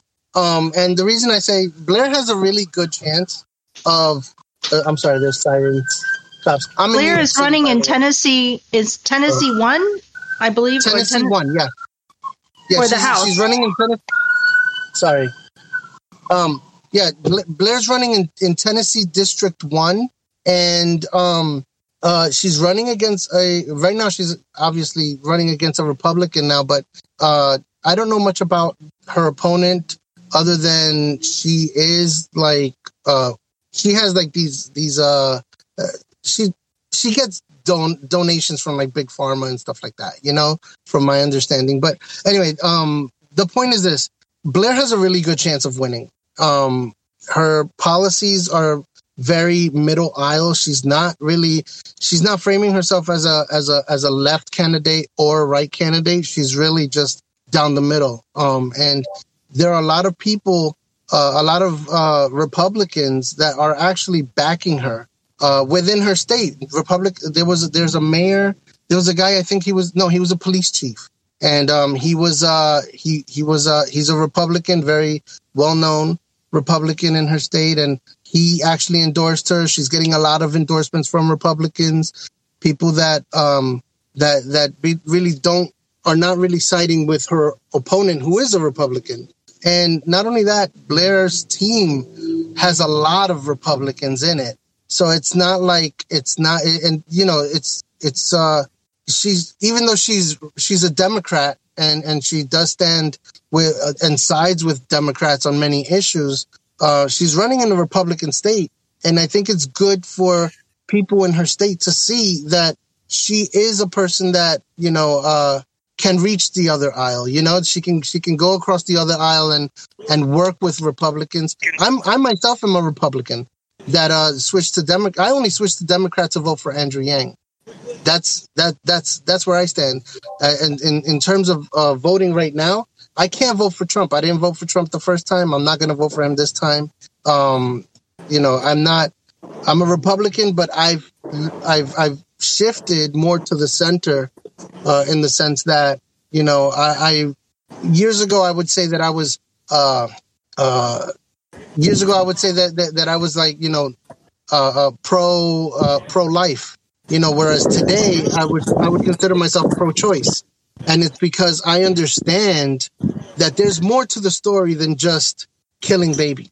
You know, th- th- that's uh, uh, you know that yes, it's a it's a part of abortion, and and we can't deny that that that that's a part of abortion. But there's more to that. There's more to to to abortion than just you know killing a baby. Uh, there, there, there's uh, there's reasons why a, a woman would choose to have an abortion, and when you look at those reasons, financial insecurity, um, you know, different, you know, there, there's so many different uh, reasons. I, you know, I can't say all of them now, but financial security for one, you know, is one of them. Um, you know, and you know, it's not. I once you look into it, you you you get to understand that you you know, I mean, being pro-choice in a sense is being pro-life. And the reason I say that is because nobody is pro abortion. Nobody is pro killing a, a, child or killing a baby, right? If they want if they want to frame it that way. Um, you know, pro choice means you have the ability to choose life or to, you know, you anyway, the point I'm trying to make is that, you know, uh, Republicans seem to frame it in, in, as killing babies, but the truth of the matter is that um, if you if you're okay, Republic. That's, that's what I want to say. Republicans are not uh, pro big government, right? So they don't want big government. They don't want government telling us what to do. So then, why would you allow your? The, why would why would you want the government to tell you what to do with a woman to do with her body? You, you understand what I'm saying? Does that make sense? Yeah, Um. Yeah. So so Totally. yeah. Yeah I so so so if you're not if, if you're not if you don't if you're not pro big government you don't want the government telling you what to do and and you want to have the freedom to make your own choices you don't want the government to make the choices for you then i don't i there's a conflict there when you decide to say but you know what? Uh you got to make abortion illegal. You know what i mean? Because there now now you're telling the government but i want you to tell me what to do in this in this particular instance and that's that's a that's a conflict you know Yeah. it's It could contradictory definitely be a decision between a woman, her doctor, and if they are Correct. involved enough, The family- significant other. That's those are the yeah only like who should be in- who should be involved in that decision.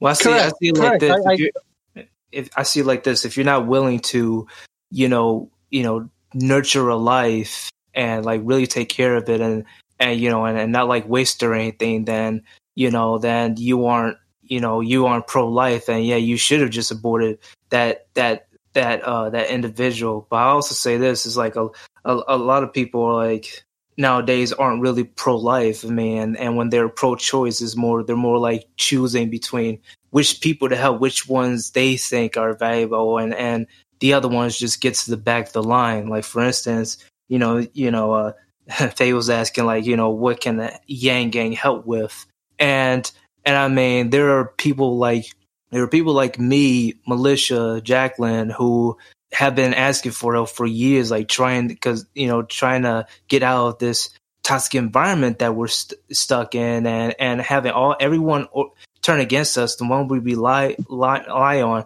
families, organizations, doctors, or whatever. Meanwhile, like our, our health is det- our health is deteriorating, and Militia's also she's going blind, and you know I'm having you know I'm, I'm having uh, uh he- headache problems and and and other stuff that actually severely limit my my creativity and stuff and like what I want to what I want to showcase or whatever because I can't do it without um you know collapsing. But you know when when I tell these stories or whatever people think that oh if we just get a job you know that'll solve everything when we're literally um we're we're, we're literally disabled. We're unable to just to, to function properly due to our situation. And people think oh we just gotta just take care of ourselves. Unless we're we have money unless we're some big time uh personality with a whole bunch of followers or whatever or if we're or if we're uh you know or if andrew yang says so you know and it's like it's it and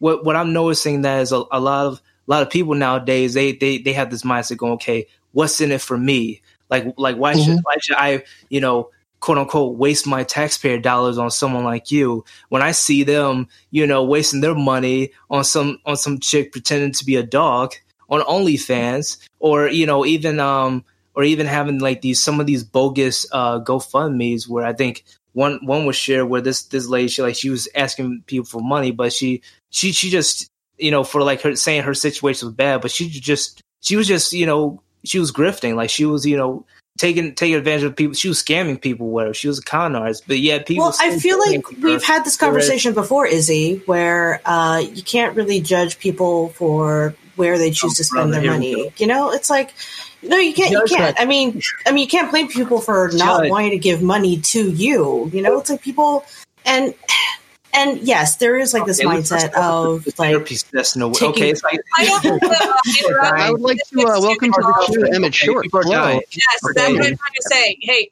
Emmett's here. Hi. Yeah, my, my name is Shale. I'm the host of the show. I'm very happy to Uh, see I you. was- I, I have a rule where I take my shirt so off. if a sorry. guest more than 45 minutes late, so I've taken my shirt off, and that's why I'm not on camera. But I'm very happy to see you and welcome. uh, I don't know. I feel like you should be on camera if you have your shirt off. You, you know, this is There are regulations. You get more views. Chaz, man, get more like- views, man. Yeah, Shell, you. dude. That, I mean, That you're, was you're using information your I did not imagination. You don't know what I previously about your I feel like I'm late. I should probably have my shirt off just to, you know, just to give give us a bump a little. Let's. I'll, I'm also the producer of the show, and I will allow it. Well, I was going, I had I had told Emmett privately that you know it seems like we have more female turnout than usual. Could be a reason. Not sure. I know how to flattered. We're. I know how to market Emmett shorts, so the women are here. So. Anybody who can play Jeff Winger on Community definitely, uh, definitely can get the ladies' hearts. So that um, was not. That so- was a fun time. Emmett, we have another special guest here today who is Nel Nieves, and he is uh, doing a lot of uh, graphic design for many of the uh, Humanity Forward candidates who are also UBI candidates. And oh, um, cool. we had Yeah. heard that uh, you, Emmett, are a true Yang Gang, and that you you have a like a YouTube channel called Knee of the Curve. Is that right? Wi-Fi. I'm going to change. Yes, I'm changing my Wi-Fi. I hope I don't get kicked off. Oh, it was just a lapse, but we can hear you. It's fine. Okay, yeah, good. we can hear you. Mhm. Okay, good. Now I'm on the good Wi-Fi. I should I should have a good signal now. Um, yeah, it's uh, it's called Knee the Curve. Yeah, Uh, you guys know that. Emmett, you gotta plug your camera. Uh, take out your camera, unplug your camera, plug it back in because Discord uh, it doesn't see your camera. Yeah, Yeah. It's, it's, Oh. it's identifying you as two atoms. Izzy, How do I uh, exit? Uh, go to voice settings. I don't know. Need, need to the Like particle. if you have a USB camera, just unplug it and put it back in. That's what I do. Oh, I'm on my phone because I was so late. I didn't have time to set anything up. Yeah, settings. There you go. You got it. Okay, Okay. there you go. You're Back. back in. All right. Uh, I thought I was maybe just like 20 minutes late, and then I realized I was an hour and 20 minutes late. Uh, that's okay. We will we will keep you as long as we can or anyway. 40 minutes late. Okay. Yeah. Well, you're always welcome back another uh, another week. Also, we Yeah. do this every weekend, um, Fridays, Saturdays, and Sundays, but at different times. So just let us know which day is convenient for you. We'll get you scheduled in. Yeah. Well, what did I miss? Uh, where are we? Uh, what can I add Well, to I mean, We are- you missed we the entire here- plot of Monsters Inc. So right. there's that. We discussed the Monsters Inc. argument for the universal basic income, and where well, the world is driven by joy rather than fear. it, it, it, it all started when uh, I made a Fake joy. about about that uh, picture that you had of Bernie Sanders releasing the water that Mad. Ah. Max side was at there. And I just thought that that picture was hilarious, and and somehow that had to mean the federal jobs guarantee. So Right. so then so then that launched into this whole idea that like U, UBI is is actually like any kind of job that you want or that you want to create just un, unleashed and you know all the potential and creativity is there instead of just like something that just happens to be there for you to work at. Yeah. i'll start with that idea.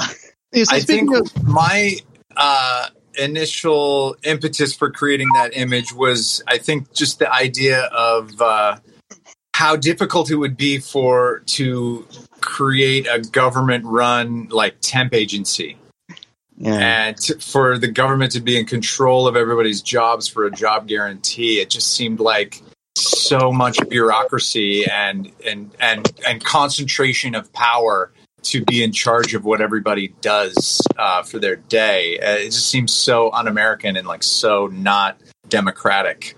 Uh, and but I'm one of those people that I know there's a lot of people that like UBI that are like down with capitalism, and I'm like uh, super pro capitalism. Uh, so I don't have the same view as every Right. UBI person, but uh, there's a, there's room for a lot of people. yeah ideas. yeah so so so what what what i was thinking was uh, like the and then some people were saying that the ubi and the jobs guarantee don't have to be mutually exclusive but Yeah, as sure. long as long as you're not forcing people into something that they really don't want to do in order to live a full life you know, you know you know what i mean and and Yeah. there were a lot of times that like like like i said that people who who are susceptible to some of these predators who put out these scam jobs out there that want your bank account or that want you to like sell sign up people to these free cell phones in low income communities and and there's this whole you know business thing out there of these scam jobs that are really bad and really crappy and under the table and pay really bad and we don't like a UBI would be a better idea than a federal jobs guarantee. We were thinking. I agree. Yeah, that Hundred a- percent. I also I also wanted to say hi to Faye Doney, who is who is here now. And Faye, have we can't hear you. So I, technical difficulties all around. yeah. One of the things I wanted to ask you about is how quickly do you think that the uh, computer generated scripts are going to take over your job of writing your own scripts? How how is that going to happen? Because there were some timing problems with the computer's version of the script, but it was pretty good. It was better than I would have expected. Yeah, I had to do a bunch of.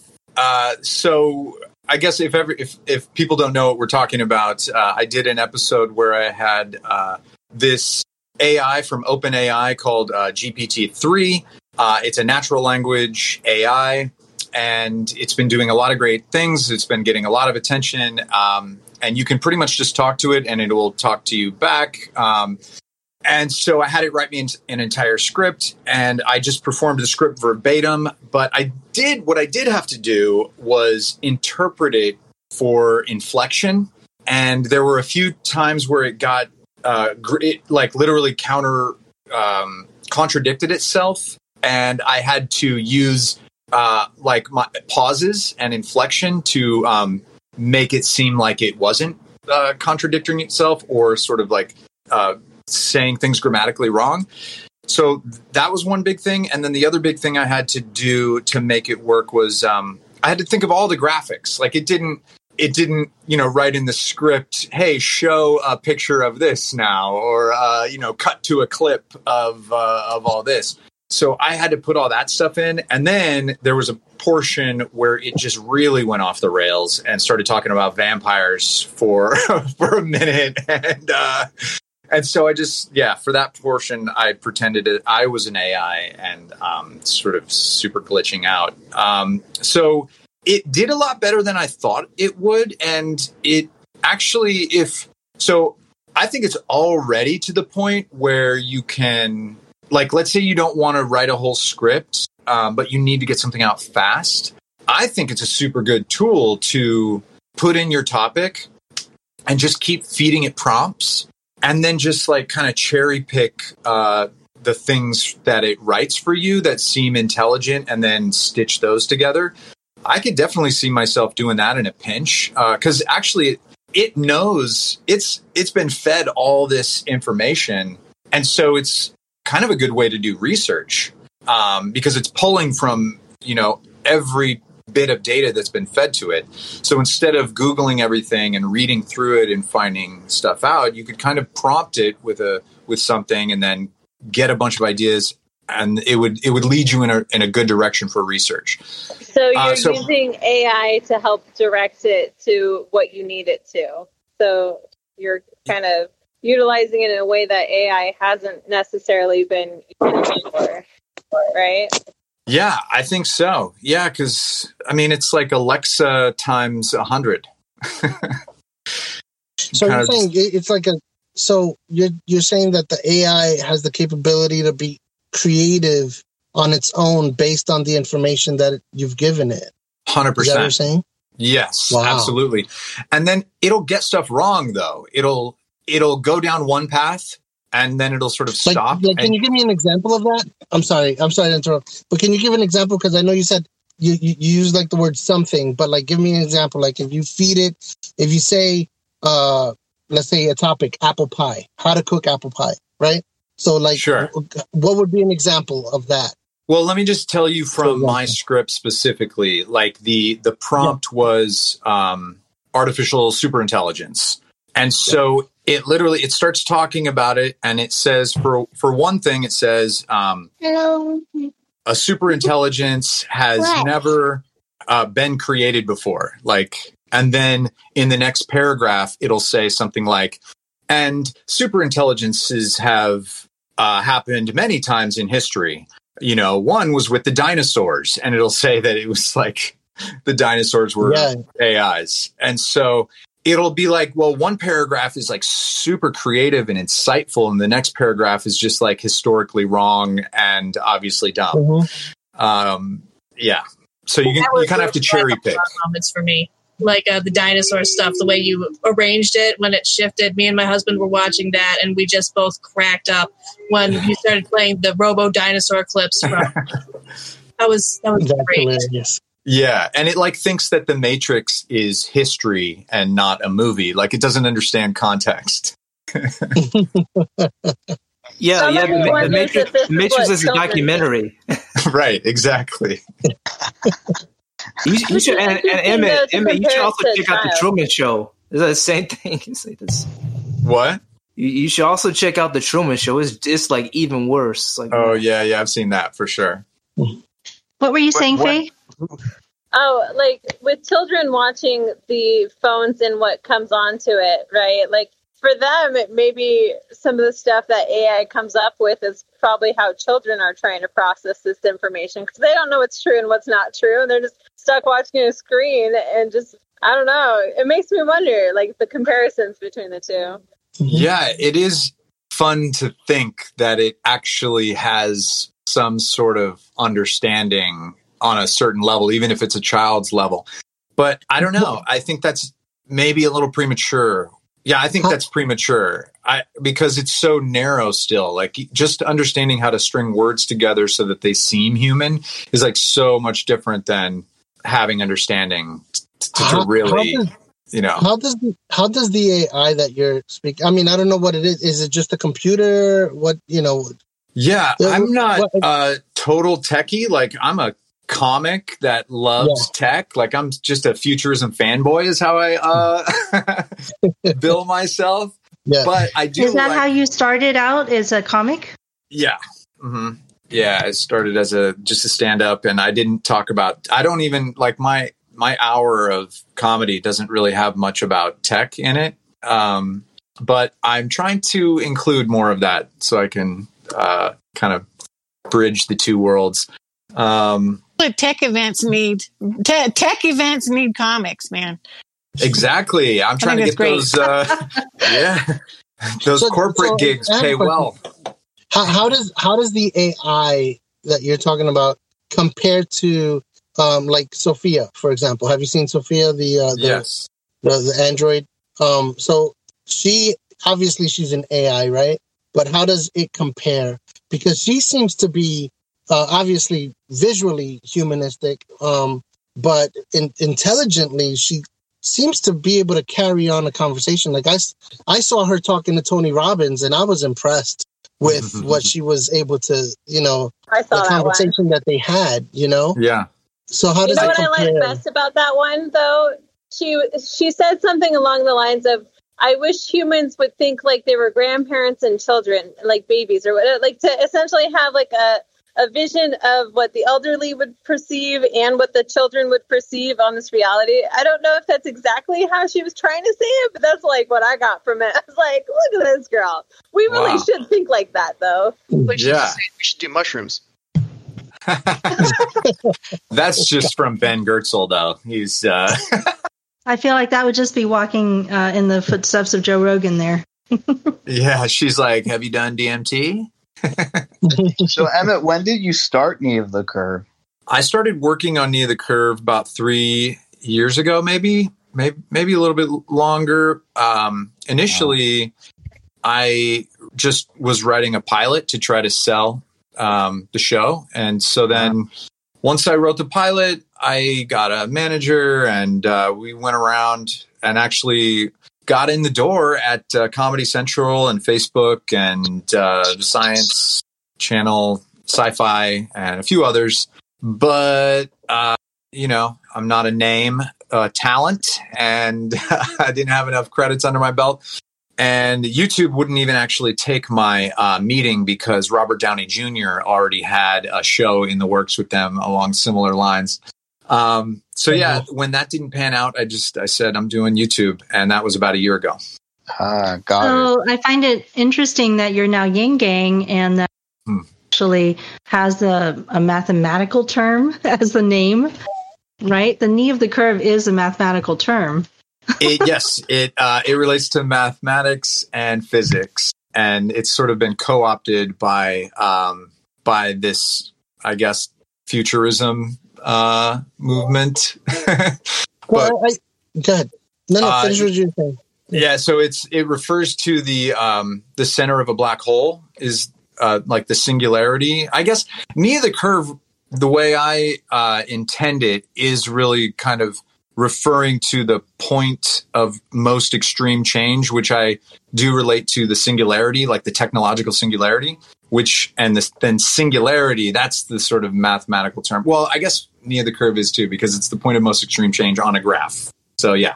Hey, Um, Emmett, Emmett, I just I just gotta say, man, like I saw you, I saw some of your videos, and you definitely give off some strong Jon Stewart vibe. You're just missing like the laughter sound bites. I'm just kidding, but um, I mean, I, I was, and I was going to originally pass the torch to Kyle Kulinski, but he's he's so full of himself, and he's just like he's just not humble or consistent enough to like get, get- you know, you know. get- Izzy, be more honest about how you feel about Kyle Kulinski. I, I mean, I mean, I mean, you and it's like it's like well, he's not a comedian, you know. yeah. Yeah. Right? Yeah, like, I mean, when. Jon Stewart was doing the Daily Show, everybody respected his opinion, but it, but I, when I see interviews with him talking about his time there, the reason he stopped was because it was getting harder and harder to do a comedy show. And I mean, what's funny is now that Trevor Noah's on the show, uh, they just had an article. I tweeted about this. Um, Yeah. They had an article written. I can't remember who wrote it, but it was some, for some reason praising the show for I, I don't know, I guess still being on, but not being a comedy show. The whole article is about how unfunny the show is now. Uh, but yet somehow they were still using that to pile on praise for Trevor Noah. Look, uh, you know, I don't, I think Trevor, he's probably the nicest guy. And I think I would love to hang out with him. Um, I just don't think the show, I don't think it's a good decision to like decide to make a Comedy Central show that historically has always been funny to like be so serious now. Like we we need comedy more than ever now. Like to not do it because you just don't think the time is right. I don't know. I don't, I don't like it. Uh, now, hold on. I think did Trevor Noah is hilarious. I love him as a comedian. So So I think he can. I've seen him be very funny. I just don't know why they choose to not do that. It does seem. I mean, it's not just him either. It's the writers. It's the whole direction of the show. I don't personally feel like the, like the Daily Show needed a gritty reboot. You know, It's a bit of a virtue signal signaling, isn't it? Yeah. Well, with, with quarantine, it you know it was he couldn't do the same show that he was doing. Like uh, I mean, I, I've watched some clips of of uh, Stephen Colbert, which I'm a fan of, um, and it's not the same. His jokes don't fall the same when there's no audience. Oh, Um, you don't you don't when, when you don't hear the audience laughing after his joke, it, it just sounds dead. You know what I, I mean? just- so I I- compared it to adult Mister Rogers. Is how a lot of well, well, I, I, I, I it, it's kind of I like sad how ever since Trump got elected, all they're talking about is him every Yeah. single day. because every that's what gets the single day, ratings, and it's, it's- so easy it's to make fun of him. They're obsessed. It's like, but but at least Emmett, you talk about like tech. You talk about Right. like how Yeah. things are changing, and you try to find, and then you talk about Talk about the different real kinds issues. of tech and AI and things like that. Not just one, but when you sit with the same topic day after day after day, the same man, and it's like part of the reason why Trump got elected is because people just kept talking about him. And what are they doing? They're just talking about him. I don't know. It's kind of messed up. Yeah, I don't Well, like the way the left. Uh, I kind of have a bone to pick with the way the the the left is um, talking about everything. One of the one of the big things that I don't like is this like recent. And it's like, dude, don't make me defend Trump. Stop it. Stop making me defend Trump. Stop being so crazy that Mhm. that it sounds like I'm defending Trump. Uh, but like when they asked him, "Will you have a peaceful transition of power after the election?" That question presupposes that he's going to lose. So why would he say yes? Why wouldn't he say, "Well, I'm not going to lose, so you know we won't have to worry about that," which is pretty much what he said. He did not say, "Even if I lose." I will not have a smooth transition of power. He never said that, but the left tries to make you think that. Bill Maher No, did but he said in multiple rallies, he's insinuated that very scenario, though. They are talking about mail-in uh, voter fraud, and they are trying to set that up. Um, so you you can make that argument, but I just don't. They're not saying what they're they're not doing it in the way in the same way. It's more like Bill Maher has been paving the way for uh, Trump to uh, be a dictator more than Trump has. He's been normalizing it in his speech. So kind of like by predicting that he's going to go down these pathways, you carve the pathway for him to go down in the first place. I think so. I think if no, if Maher hadn't been talking about that for the last uh, four years, it would be so crazy for people to be even considering that. But he's harping on it every week for four years, and now everybody's like, "Oh my god, I guess maybe we're gonna have Okay. a dictator." So Bill Maher is or is not funny. I think he, I think he's funny. And, and Really? don't and don't Yeah, get me think- started. And don't get me started on Stephen no, Colbert. Maher's not funny at all. Oh, Stephen Colbert. The thing is, the thing is that we've Funny discovered so that young people really like to get their news with a dose of humor, especially Democrats. That that seems to be the the major divide to me. That Democrats really enjoy their news with a strong dose of humor because this is how we handle it. Like when there's such so much tragedy in the world, we like to laugh about what's happening. Whereas um, on the right, it feels more like you know, like laughing is uh, anathema. It's like it's almost you know the only type of laughter that they seem to engage in is uh, sort of a vicious kind of attacky kind of laugh. You know, like um, and so laughter always feels like an attack in a sense. So um, like it's it, there's these two different sort of ways of looking at the world, and it seems to be centered around this you know comic comic tragedy types of you know which side do you fall on? You know, is the world really serious and you really have to take care? of, Um, you know, like uh, sort of church and God in serious, you know, uh, patriot patriotic way, or do you laugh and you know try humor in it? I I only laugh when I hear something funny. but uh, but I, I just think that that it's just such a tragedy that comedy has become so hyper partisan. It's like what was that ever its like purpose in the first place? That's why I like like people who could do look like self-depreciating humor. I think comedy really started getting hyper partisan when like Bush uh, attacked Iraq and then like there was this gigantic split between the democrats and the republicans and then it just got crazier and crazier and it's just like developed into this mutant monstrosity and uh i i, I don't i don't know but then yang kind of came in and he was a funny guy and, and he used his like funniness for both sides to see eye to eye and both sides could kind of like agree with his opinions you know? Comedy Yeah, the is reason kind I of like- used by people by you know however it fits them. To be honest, I mean, what you call comedy, one person doesn't. So for and there's been political commentary and comedy for a very very long time. Like the Greeks oh, had. Oh yeah, the court jester is exactly that. But you know, And I mean, sometimes it's satisfying. Oops. Oh, what I was saying is there's several different types of humor. I mean, you could have slapstick humor. You know, you could have I don't uh, using an object as humor. You know, like every comedian has a different approach, right? Um, and I think part of the thing is we have all these TV channels that are geared towards sending a message using, you know, maybe not the most ideal uh, comedy even for the audience, you know. Um, but like for us, uh, we we have jokes that uh, appear in our podcast, right? Yet we're still struggling to find an audience, you know. So it's like we almost have to cater to what kind of things um, work on people. Well, our Well, podcast com- is not comedy funny. is so subjective, and, and everybody's right. Yeah, you know, um, actually, um, Emmett, um, I, I just wanted to say, and don't take this the wrong way.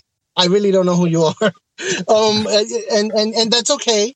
Um, I'm going to start following, you know, your channel, and and because I, I really want to get to know you more, uh, uh, and you seem like a really cool guy. But I have a question because um, for other people that may not yet know you, right, who are probably watching this or will watch this, uh, I guess a, a good question would be um, about you. Where in your background, where did you stand politically before, and how did you come to uh, become Yang Gang? You know what I mean? Like, I think that's a question that I still haven't heard, but I wanted to ask it because I think it's important to kind of Sure. like see, you know, your frame of mind and how how did you reach to this to, to, to this place, to this conclusion that, that, you know, this is the way that, you know, we should be leading, you know, in other words. Yeah. Uh, well, I th- I think I thought I was always uh, Democrat. Um, I think I probably uh, thought that for, and I maybe still think that um, for you know, like I like what they, I like their stance on environmental stuff. Uh, they they seem to lead the charge with that. Like I had a lot of conversations with a friend of mine that was a Republican about all the subsidies and how bad that is and he's saying let capitalism do it why are why are we pushing all the environmental stuff. And i'm like well you know when it comes to sweeping change and fast change sometimes you have to incentivize to to make that happen fast. And so i like their environmental stuff. I've also i've been an actor and a comic for uh, my whole youth. And uh, so you're in that lifestyle you're frequently on unemployment uh, so having, I was very familiar with like social programs, and uh, you know that's a very democratic um, thing, and so and I'm I'm still super for them. Like I believe I I think capitalism is great, but it's not uh, good in a vacuum. Like you need uh, social programs along with it. Um, so that's where I was sort of coming from, and then I've always just been into sci-fi. Like I've always just been a Trekkie, and um, I've I've always been a futurist. Like I've always tried to prognosticate uh, when they're going to be able to like like cure aging and like uh, my dream my ultimate dream is to be like a space cowboy. Uh, so uh, those are just like where my interests are. I'm always watching sci-fi. So when i saw i actually already knew about ubi before i knew about andrew yang um, because I, I had heard Elon Musk talk about it. And I think I even heard about it before Elon Musk because it, it's just a way to um, mitigate the the crazy job loss from all the automation. And so, but when I saw Yang, not only was he that was his flagship thing, but every every other thing out of his mouth had to do with data and it had to do with where we're going to be in 10 years. And when I'm talking with all my friends and when they are actually interested in what I'm interested in and I tell them, I, I'm telling them that like 10 years from now is going to be crazy. Like 10 years from now, you're not going to think twice about getting into a self-driving car and putting on your VR whatevers to have a face to face with your friend that's also in a self-driving car. Like uh, mm-hmm. going to sleep in your car and waking up in a new city is, gonna, and that's going to change everything about everything. That sounds very yep. WALL-E.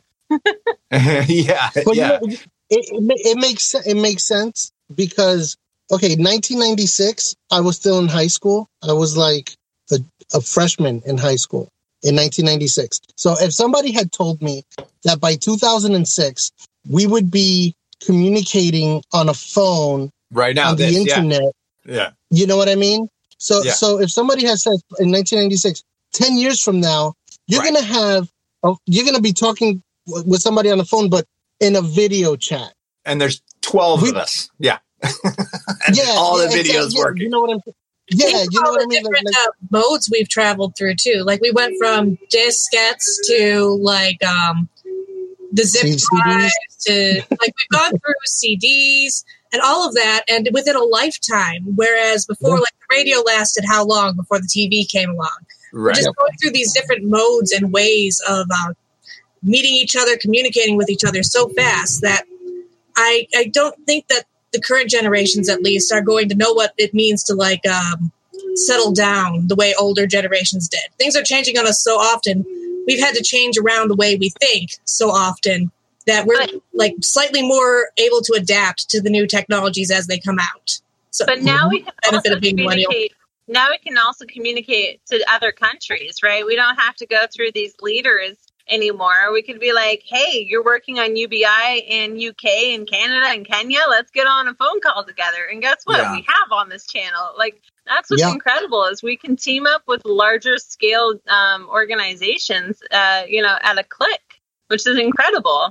Yeah. One of the best things I I heard uh, Andrew Yang say during the campaign that scared most people and I think turned a lot of people off uh, was when he said that for climate change, he asked him about climate change. He's like, it's too late. Like it's too late. Like, go to higher ground. like, Well, it, I thought that was so late. refreshing, and people were like, "Oh no, that's not a message that we can sell to the people." Uh, no, Well, that's his emo side coming out. Well, it's kind of our policy now, we have started moving people to higher ground. We have started to have it to invest in it as these wildfires have claimed. What was it? Three million acres? I thought I read today. Might that might not be the right number, but it's a lot of um, it's a lot of land over there, and people can't live in that while it's actively on fire. So we are actively moving people to higher ground. We need to put people in all those RV parks that are empty. You know, all those RV parks with houses essentially on wheels? We should be putting people in those. Like, ri- write it off for somebody, man. We can move Yeah. these people. And here, here's the Might other not thing. help during the big tornadoes that are coming to my area in East Texas. Here, here's here's the other thing. Here's here's the other thing.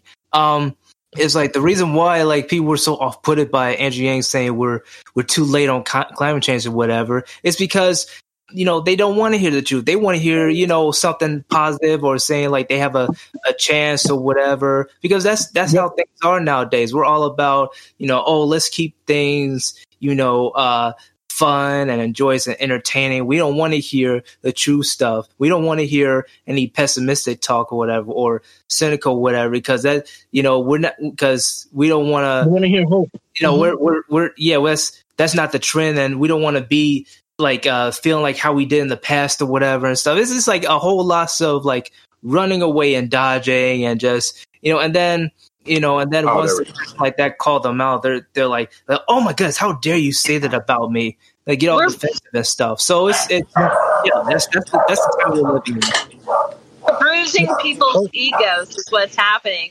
People thought they were doing a good job, and now their egos are bruised because maybe they were behind some of the things that led here, right? I don't care who did it, though. I honestly don't care who caused the problems. Can we please just fix them already? Like, let's focus on ideas. Let's stop Yep. talking about people. Like, let's create these coalitions together to like have these actionable items like in place.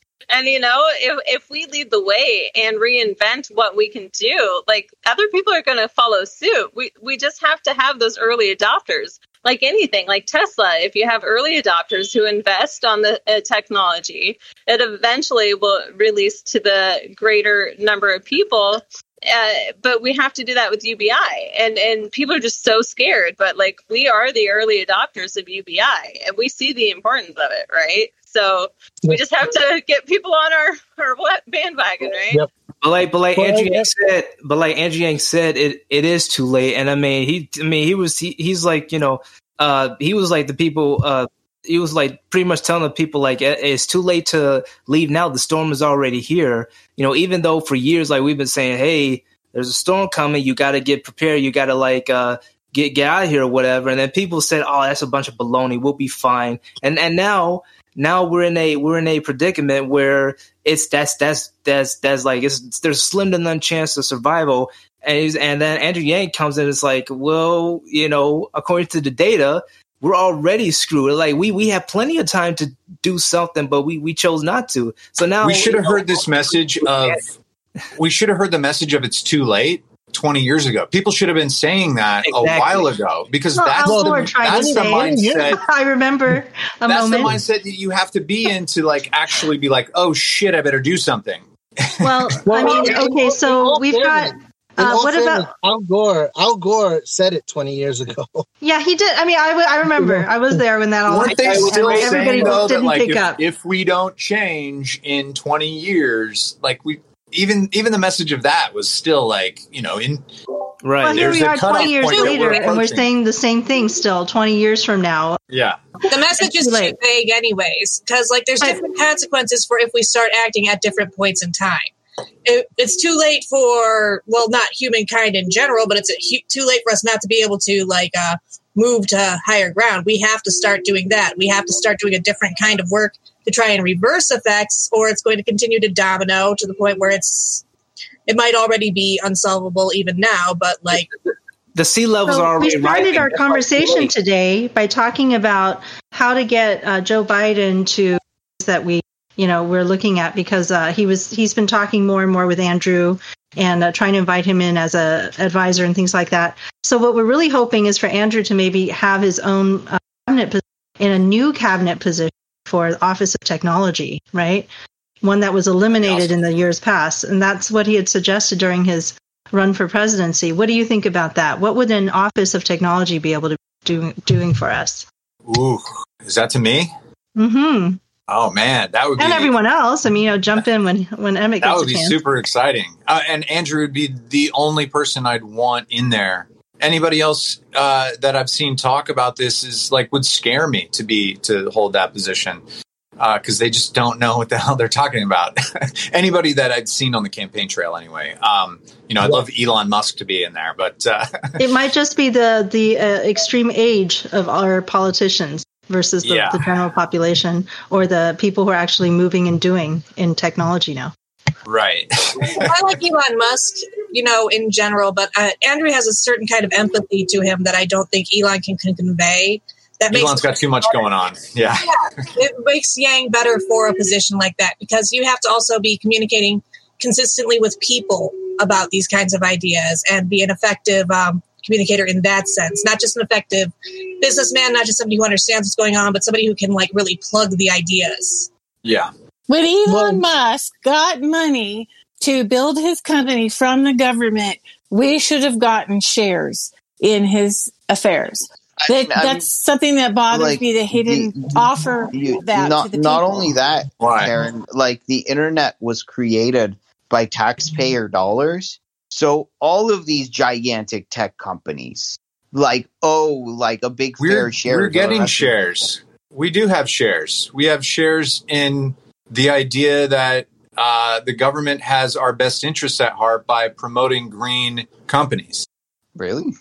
that That's Well, our we also share have, That's uh, us saying like, yes, we want subsidies for electric car companies. Yes, pay Elon Musk. I don't see why we should just get shares in his company. I, that's not doesn't that doesn't seem like Oh no, no, Elon. I'm, I'm talking about all the Facebooks and Googles and all Yeah. that stuff. But like, you know, if if we if we helped to, if our tax dollars helped to like build something and grow something, and now that thing is making a ton of money, then we see returns on that investment. Well, that's what I like about UBI because it's like universal. It doesn't have to be. It doesn't have to be like, hey, Yeah. uh, you know, you signed on the dotted line for this amount of money, so you owe us this. It's just like, look, we've got a system set up. Yeah. Uh, you're a company in the U.S. and so you pay this much. Like, I, I don't think we should be Right. looking at it like, um, you know, like a VC or something. Uh, investment w- would look the at a company. accounting just gets too crazy. Yeah, Yeah. Just yeah, yeah. When simplify it's everything. universal, it makes it easier. Yeah, yeah, that's for sure. And if you scale down to like how responsible are small businesses then towards the well-being of um, everybody as well? So since uh, larger companies are, small businesses also get some grants and get some help in different ways. Do we start, you know, applying those rules to them too? And I would say absolutely not if we ever did go this direction. But Congress might make that argument, or somebody might make that argument in bad faith. You know, complications. Universality is the um, the key to getting rid of complications. Right. The Yes. idea that Andrew Yang was going to possibly be working in the small business arena, I thought was an interesting point because right now small businesses are in the most dangerous position in our economy because bigger businesses got grants, small businesses got loans, and the customers that be walking in the door didn't get much of anything. They're in a very dangerous position right now. Yeah, I'm definitely not happy with how the whole thing went down for this uh, this thing. I, I think I kept saying I kept I stopped watching the news, but I kept being like, why don't they just give it to everyone? Just give everyone the same amount. Just give it to the people, and then you don't need all these uh, payment loans. Yep. You know, to to the why give it to the company to to dole out and own it uh, to get to to trust them to give it to their employees to keep them. Just give it to the employee. but they Then- don't. They and they, Yeah. they never do. And when, when you look at what happened, J.C. Penney, what did they do? They Right. gave like seven million dollars to each of their directors, and then they filed for bankruptcy. They didn't So- do anything for customers. doing it wrong. A business needs a customer. How come they didn't? They Right. never support and protect the customers. And I don't even think we should call what we have in this country capitalism because it's been No, it's- supply it's side just reverse since communism. Reagan. It's, Exactly. It, that that's all we got in this country is just communism for the too big to fails and capitalism for the people who are struggling. So it's like it's like you get the worst of both worlds all rolled up into one, and uh, no one. So so I mean, if you are a conservative, if you are a libertarian, a Republican, whatever you want to call yourself, why would you be for communism for corporations? Doesn't make sense. Yeah, correct. And, and that's I don't know. that's part of the reason why. That's part of the reason why me, uh, you know, like I said before, I don't know if you were here, Emmett, when I said it. I'm actually a Republican who switched to Democrat to vote for Andrew Yang, and Yeah. um, so my my journey is a little different. I spoke to I spoke about it on Padgett's channel when she interviewed me a couple weeks ago.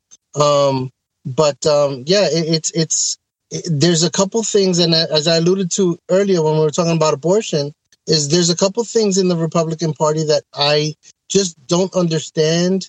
Um, where they see, uh, you know, they, they they want certain things, but what they fight for contradicts for the contradicts the things that they want, right? And and and, what I mean by that is talking about like abortion. You know, they don't want big government, but yet they want government to tell women what to do with their bodies. It's a contradiction, you know. Um, so that that's that's uh, it's interesting.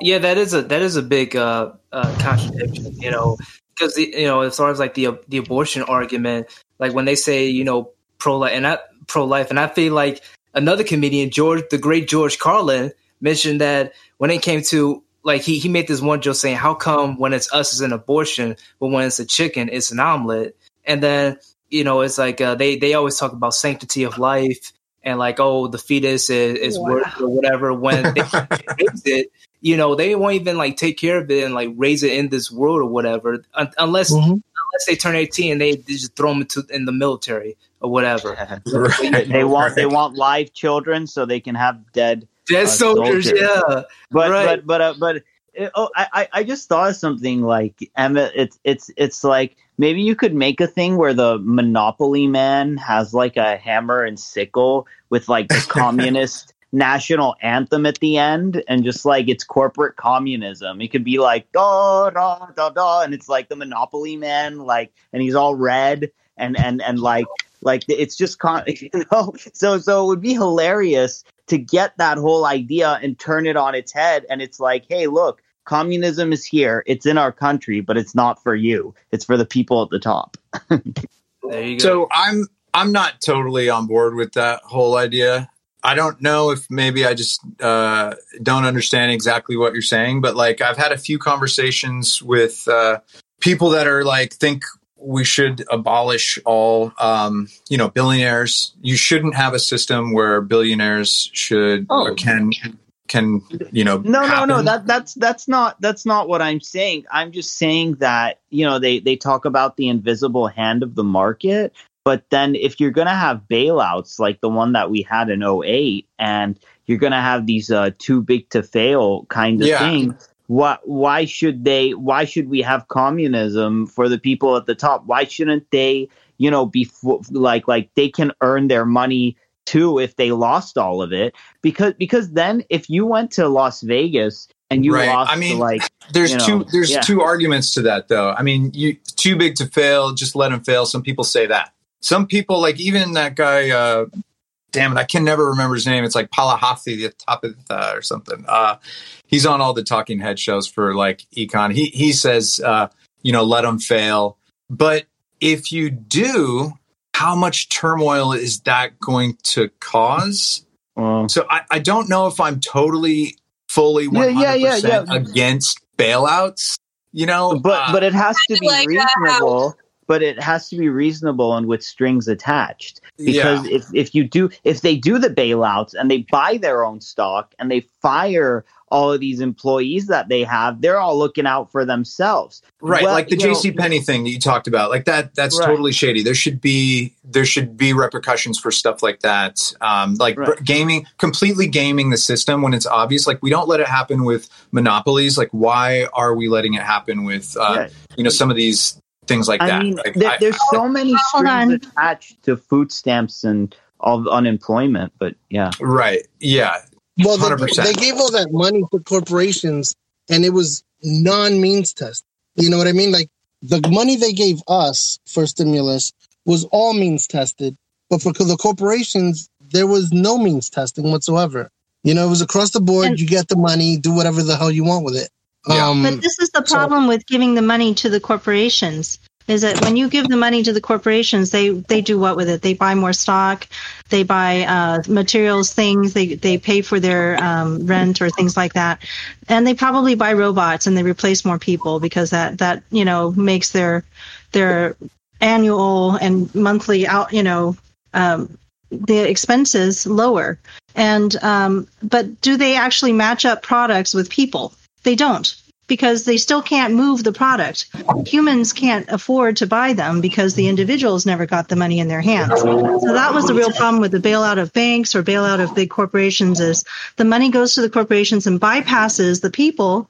And so the people still can't be connected to goods and services. The farmer just lets his fields just all the stuff just rot because still nobody can afford to buy the stuff or you know truckers aren't moving the goods or whatever.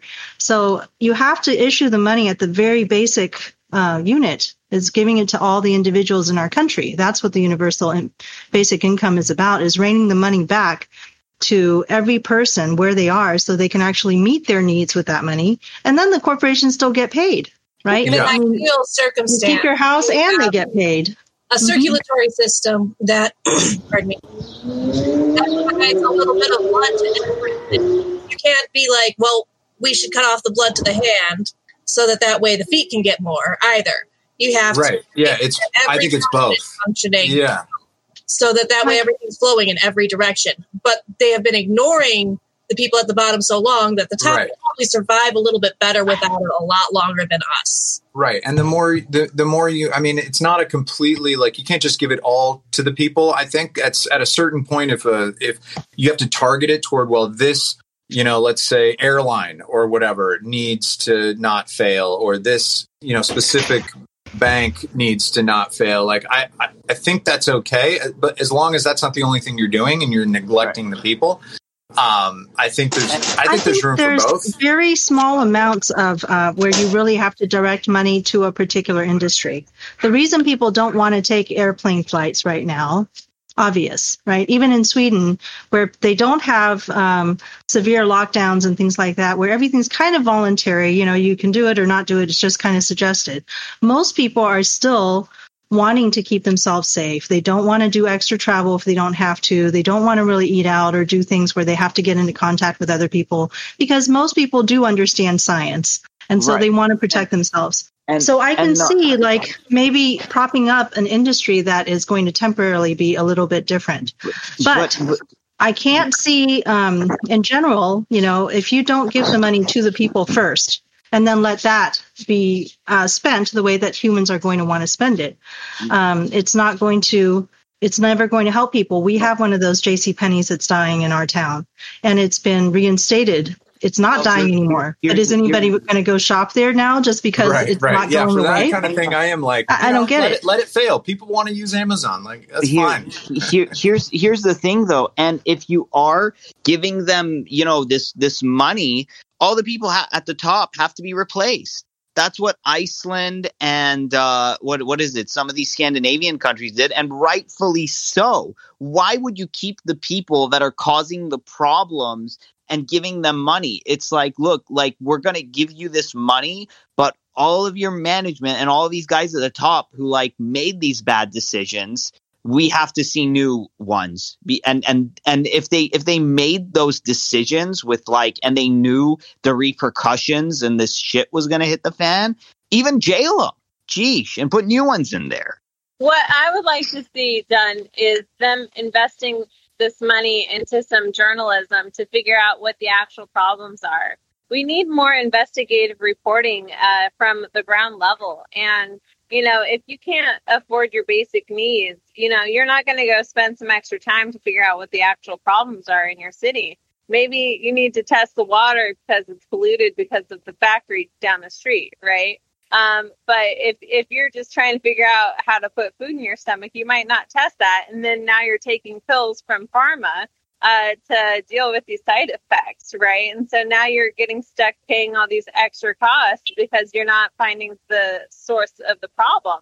Um, but you know, right now with journalism, uh, there's not a lot of dependable journalism out there you know and and the people that i see doing the best work are getting paid the least you know and, and i think there needs to be a shift in that so that we can have uh like i think that's Yeah. the first way to solve any problem is find the source of it right? The, what what's in the what's the glitch in the machine? What are the bugs? And sometimes it's not a the, a bug. You think it's a bug but the system is so corrupt that the bug is a feature. And there are people in the system defending these uh, uh, features that they just say that are bugs. And we need to we need to look into that. We need to have like a whole investigation Yeah, Well- my take on media is uh, I think I'm just trying to do news that like is the most important. And I know that like I just put out a video today on uh, DNA data storage, uh, and that's probably not you know forefront of people's minds, but um, the kind of news that I think is going to uh, all of a sudden be super important and change everything is not the you know the pub the policy stuff that everybody's talking saying the same things and going circles around. Like i really want to get people educated on how crazy the the, the changes are that are going to come.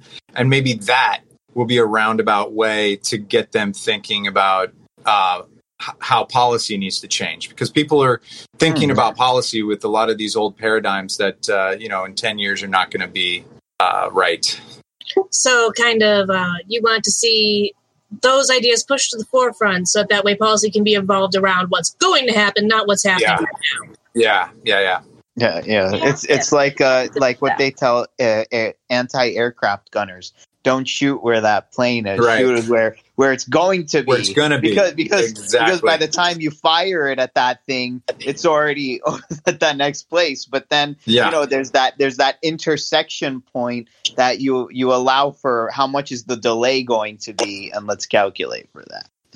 right So Emmett, it says that you're also a digital artist.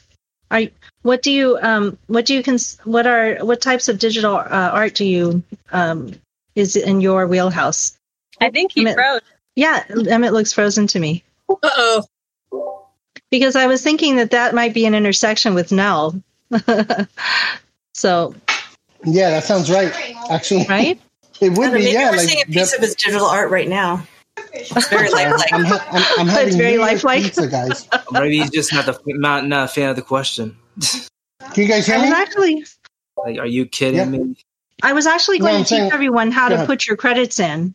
Uh, this might be a good time to do that, and also to uh, close out our discussion today, since Emmett is frozen. Also, um, if you go into the live stream chat, you're welcome to put in. Uh, you, what you do is you push exclamation mark, and then you type credit, and then you go ahead and put your name, and uh, you know if you if there's something that you would like, some place that you would like people to come and find you, and after the show, if they want to talk to you, you could put your Twitter handle. You could put, um, you know, your uh, Instagram or whatever it is that you you do them uh, that you would like to people to connect to, YouTube channel, whatever it is, and uh, Oh. that will go into our um, credits when we uh, finish up the show for YouTube.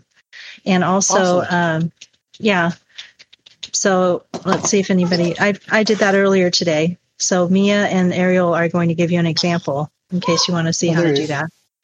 And then we can uh, just go ahead and close out by um, giving our Twitter handles orally so that our listeners can also be able to find us. um i would like to Sure. do that now my battery on my phone is dying my phone is getting overheated again Yeah, So, let's have uh, Faye. Let's start with Faye Doney. Uh, my name is Faye uh, and my Twitter handle is Tisdoney, T I S D O N E Y. And uh, I'm working on a documentary. If anybody uh, has anything they want to help contribute, um, I'm looking for some interview uh, people.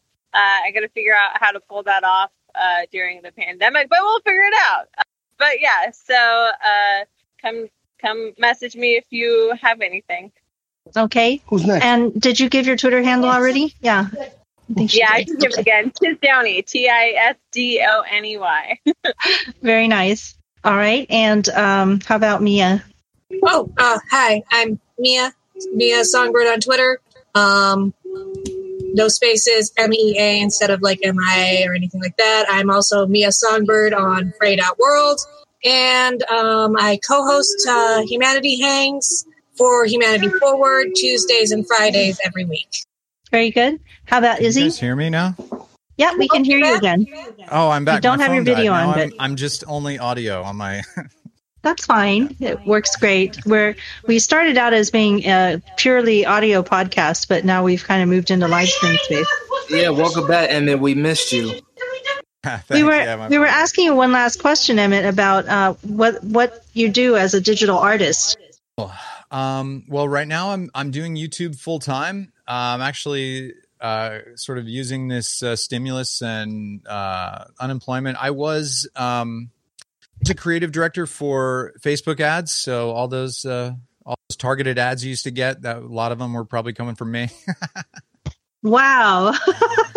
so that was a, that's an area in which you might be overlapping with uh, with uh, Nel in terms of uh, skills because Nel does a lot of uh, graphic art for um, various candidates for the UBI candidates. So um, yeah, so now it's just it's just the YouTube channel. Um, you know, we'll see what happens in another six months if I have to start uh, freelancing or get another job. Hopefully, uh, fingers crossed, this uh, channel will uh, start paying bills by then. It's it's it's about halfway there.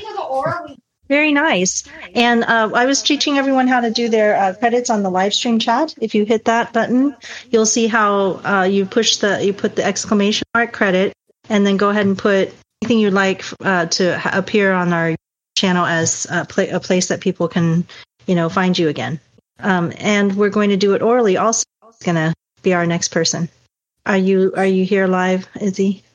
Oh, oh, There you go. oh, I, I, didn't, I didn't hear my name, uh, but uh, yeah, um, yeah, I'm, I'm uh, my my Twitter handle is uh at at uh Izzy Bolden, I Z Z Y B O L D E N. Um, it's also the same handle I got for Instagram. I'm also a content creator on uh YouTube.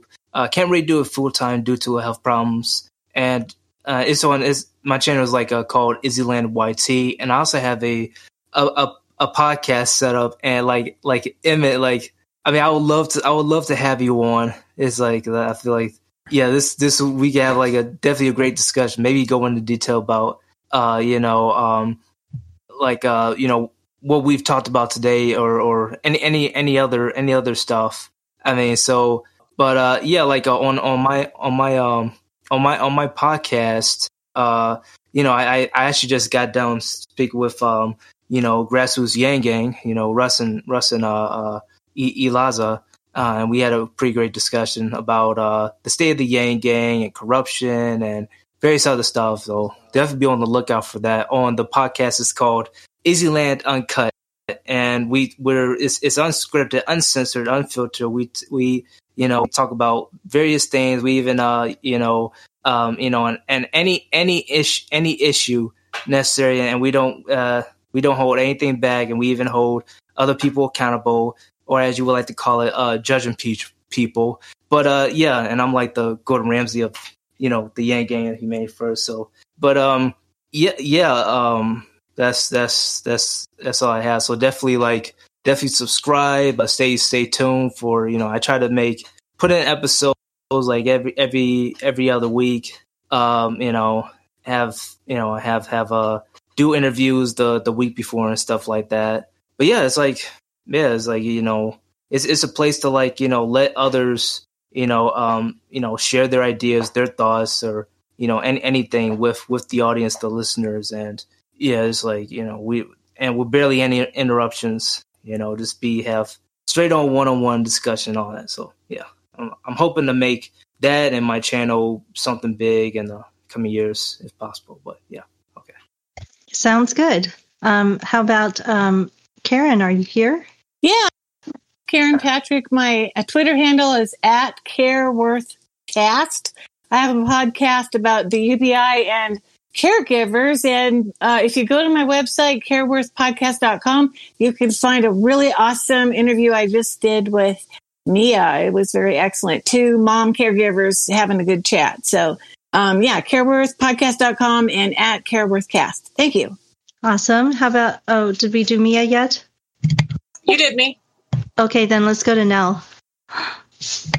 All right. Oh. All right. Well, um, real easy. My Twitter handle is Nel Nieves. N E L N I V E S. N I. I'm sorry. N E L N I E V E S. Um, that's my Twitter handle, and uh, you can follow me, like whatever, um, or not. You know, but uh, uh, that's that's it. I don't know. Am I missing anything else? It, it, this has been great, by the way. Are, are we are we closing out soon or? Yeah, we're going to close it out to now. Thank you for joining us today. Jackbox games afterwards, right? Um, around uh, 8 p.m. tonight in Eastern. 8 p.m. Eastern, we're going to start our Jackbox games. Ariel? Okay, so I'm uh, Ariel's Ariel's on Twitter, so you can find me at A R I E L S, my first name, and A E I E L S, and then and I also have a YouTube channel com slash revolutionary thinking. It's spelled the way it's said. Okay, I'm um, Faye Ku at um, P A L E S T I N E M A T H. And um, Hannah, how about you? Yeah, I, uh, I am a full time activist and citizen advocate based out of Seattle. I'm also the co founder of the Testify for UBI project, where we're trying to get a panel of experts and everyday Americans to testify in front of Congress as to the benefits of UBI. Uh, I am also on uh, the Asian American Leadership Council for Humanity Forward, and I highly recommend checking out our uh, October 8th uh, event where we're going to talk about the transition team and poss- like Andrew's possible role in there. So go to asian-americans.org to get more information. Uh, I am on Twitter at nowhannah1, that's N-O-W-H-A-N-N-A-H-W-O-N, or, and also uh, at testify for UBI. Thanks for having me on. Thank you for coming. Uh, Emmett, are you able to give an, uh, an oral goodbye to everyone? Emmett's uh, phone is giving him some trouble, so maybe we'll just have Shael clear um, close out. Uh, my name is Shael. I'm a ne'er do well, layabout, and tramp. Uh, I am at S H A E L R I L E Y on Twitter. Thank you so much for watching or listening. And do join us for Jackbox games very shortly, 8 to 11 Eastern on our Twitch. Goodbye. I want to uh, I want to uh, encourage everybody to check out Emmett's uh, Instagram at Emmett Short S T A G R A M and uh, find him at Knee of the Curve on Twitter.